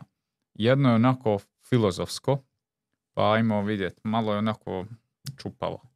E, Pare ili Mufi, mali hot take e, nevezan za Hrvatsku samo. Mislite li da evropski nogomet više ne postoji? Potpuna islamizacija zapadne Europe je dovela do toga da se mladim Englezima, Njemcima, Nizozemcima i tako dalje gotovo nemoguće probiti do vrhunske razine ako ne dođu do svog vrhunca do 17. godine, kao što je to slučaj kod igrača neke druge rase koji ranije dođu do svog atletskog vrhunca.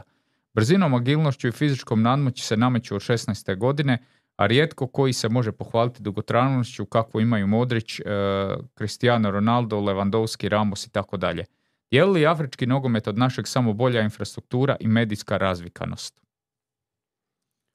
Pa mislim, taj nazovi problem imaš u Njemačkoj već duže vremena, ono, pod navodnicima problem, mislim, imaš brdo Turaka koji su tamo i koji su, to sam čak pričao i s jednim njemačkim skautom za mlađe kategorije u, sad ne znam jesu li trenutno prvoligaši, ali mislim da, da, da gdje je Herta? Jer Herta je u Bundesligi ili ispala iz Bundesligi?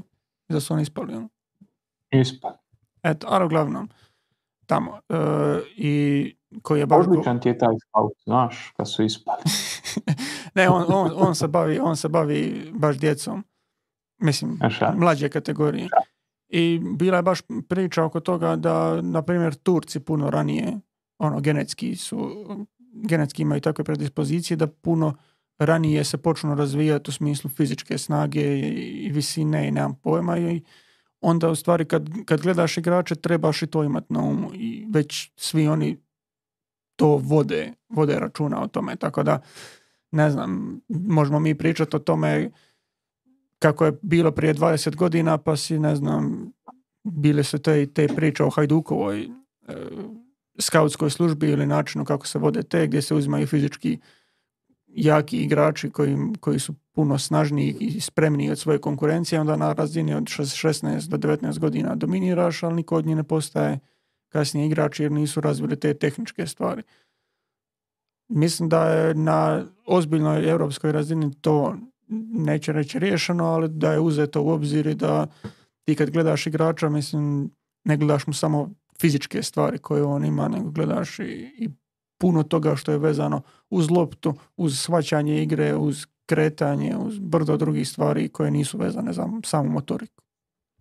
Evo, ja bi uzeo na primjer eh, Niklasa Fulkrga, koji je čovjek u reprezentaciju došao sa 28-29 godina, za 28-29 godina je došao do Borussia Dortmund nakon što je godinama igrao u Werderu, pa u Hannoveru, bio je u nižim ligama, tako da imaš uvijek igrače koji brže sazrijevaju, imaš igrače koji sporije sazrijevaju. Kvaliteta na kraju ispliva. I oni koji nisu sazrijeli dovoljno brzo, a odustali su sa 18 ili 19 godina, bi odustali sa 20 da su ono, svakako bi odustali na prepreci, a prepreka će ti u životu i u karijeri doći. Evo, Gavi je polomio ligament, ako nije čvrst u glavi, ako nije kvalitetan, ako nije karakter, to ga može zaustaviti u, u daljnjoj karijeri. Isto tako kao što nekoga može zaustaviti nekakav otpis sa 18-19 godina. Ali ako to otpisao Bayern, ako pričamo o Njemačkoj, ako to otpisao Bayern, postoji Mönchengladbach, postoji uh, Werder, postoji Keln, ako ne možeš u Kelnu, postoji Greuther Furt, spusti se kume, neko će te htjeti u jednom momentu, pa ako si pravi, možda nećeš isplivati sa 19, ali ćeš isplivati sa 20, ako nećeš sa 20, ćeš sa 22. Tako da ja mislim da Luka Modrić je odličan primjer. Čovjek nije bio najbolji kadet svoje generacije, nije sa 18 godina ušao u prvu ekipu Dinama, nego je sa 19-20 slan na posudu i tek sa 21 godinom je zapravo ušao u seniorsku momčad. Vidiš gdje je sada.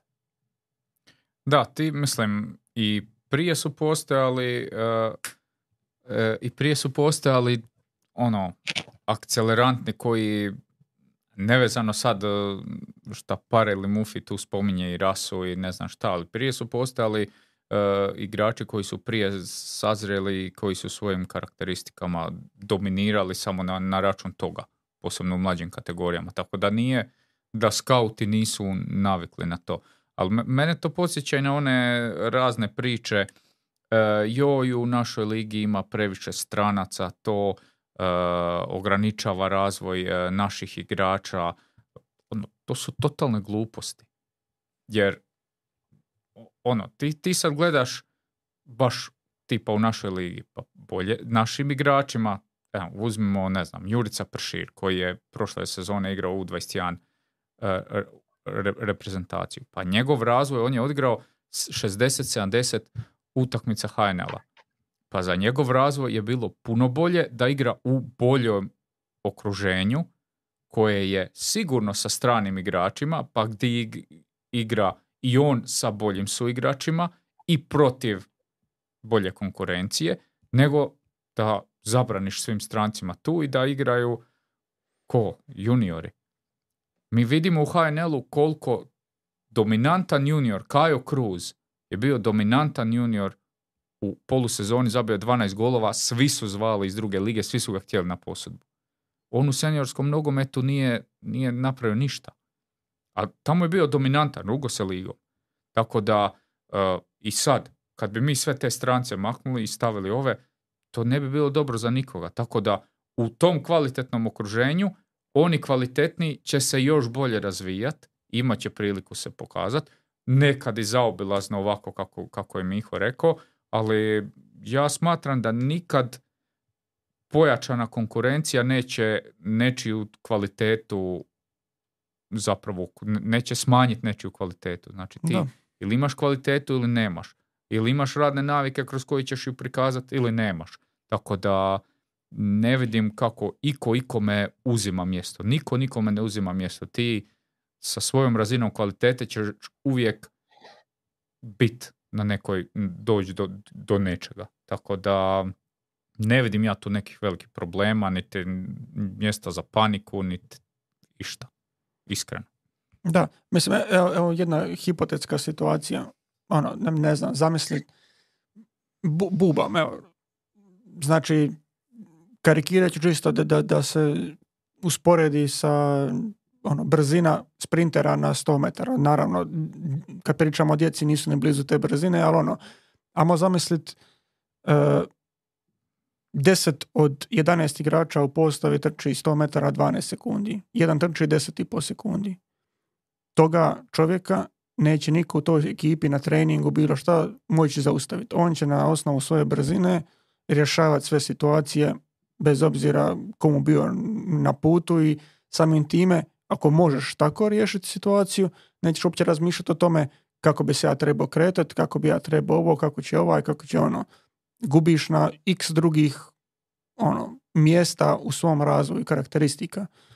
Ako on dođe u situaciju gdje su svi na 10,5 sekundi na 100 metara, e, onda će ipak trebati malo promisliti kako napast ovoga, kako se otvoriti, šta je bolje, kako ova, je mu bolja lijeva noga, je mu bolja desna noga, je li nekom bolje mu ubrzava, neko, neko, neko, ne znam, ima problema s tim.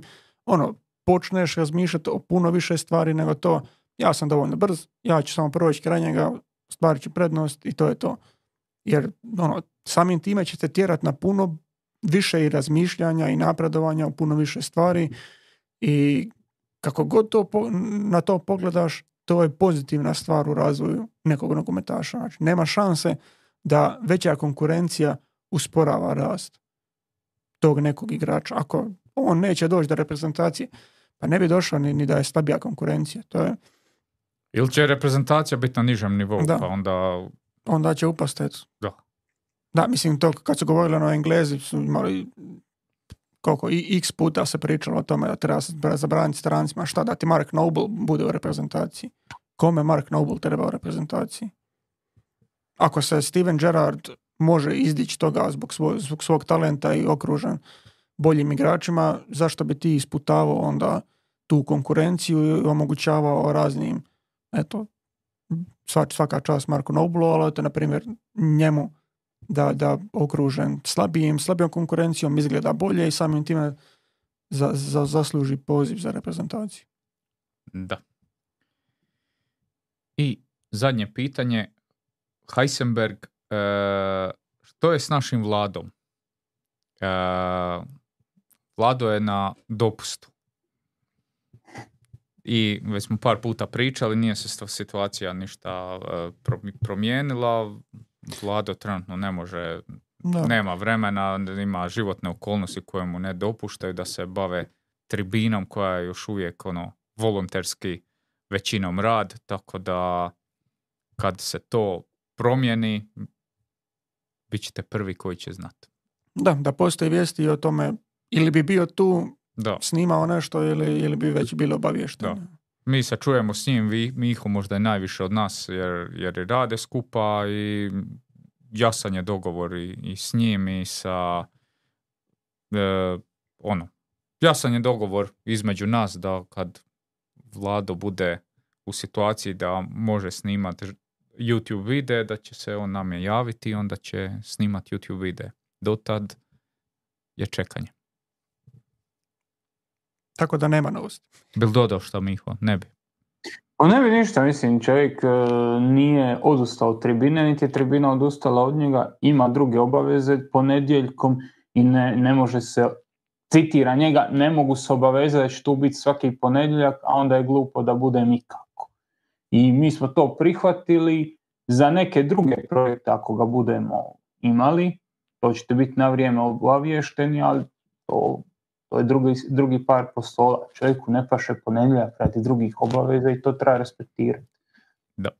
E, I za kraj, ako možeš kor da malo o stanju ove naše kladionice, odnosno giveaway koji imamo za naše patrone, možeš i podsjetiti ja šta znam, su morali napraviti. Čisto ne znam šta bi ti rekao da je stanje, osim da je jedan već otpao. Samo jednu želju imam, je rekao da će biti 14 udaraca, ja sam prilično siguran da će biti još jedan udarac protiv Armenije. Mhm. Tako da eto. Ali nije još otpao. Neka, neka. Tehnički nije otpao, ne, ne, ne da tehnički nije otpao, nego tehnički je pobjednik za sad. Da, ali puno, puno bolji pokušaj nego sa tipa 56 je neko prognozirao. To je... 60, Luka 33 je 60 uh, prognozirao i to je uh, rekord. Imamo 57, pa trojicu sa 56, 54, 53, ima tu svega. E, što se tiče najmanje, eto samo jednu želju imamo 14, pa imamo 15, 17, 19, sve ostalo iznad 20. A, tako da... To će se vrti tu negdje 30. Tako. A, da, oko 30, oko 30 će biti. Vidjet ćemo kako će biti ja stanje. Ja mislio da, da se igra, ja bi stavio 34. To sam vam rekao, sad zanima hoće li biti. Znači. Mislim da sam napisao 32.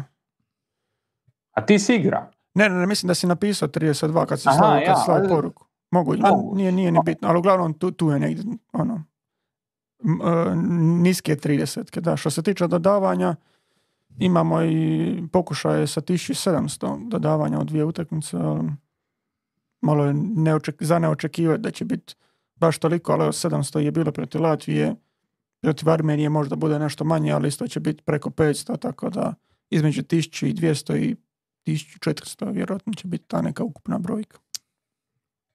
Dobro, eto. E, dragi naši, došli smo do kraja e, današnje epizode.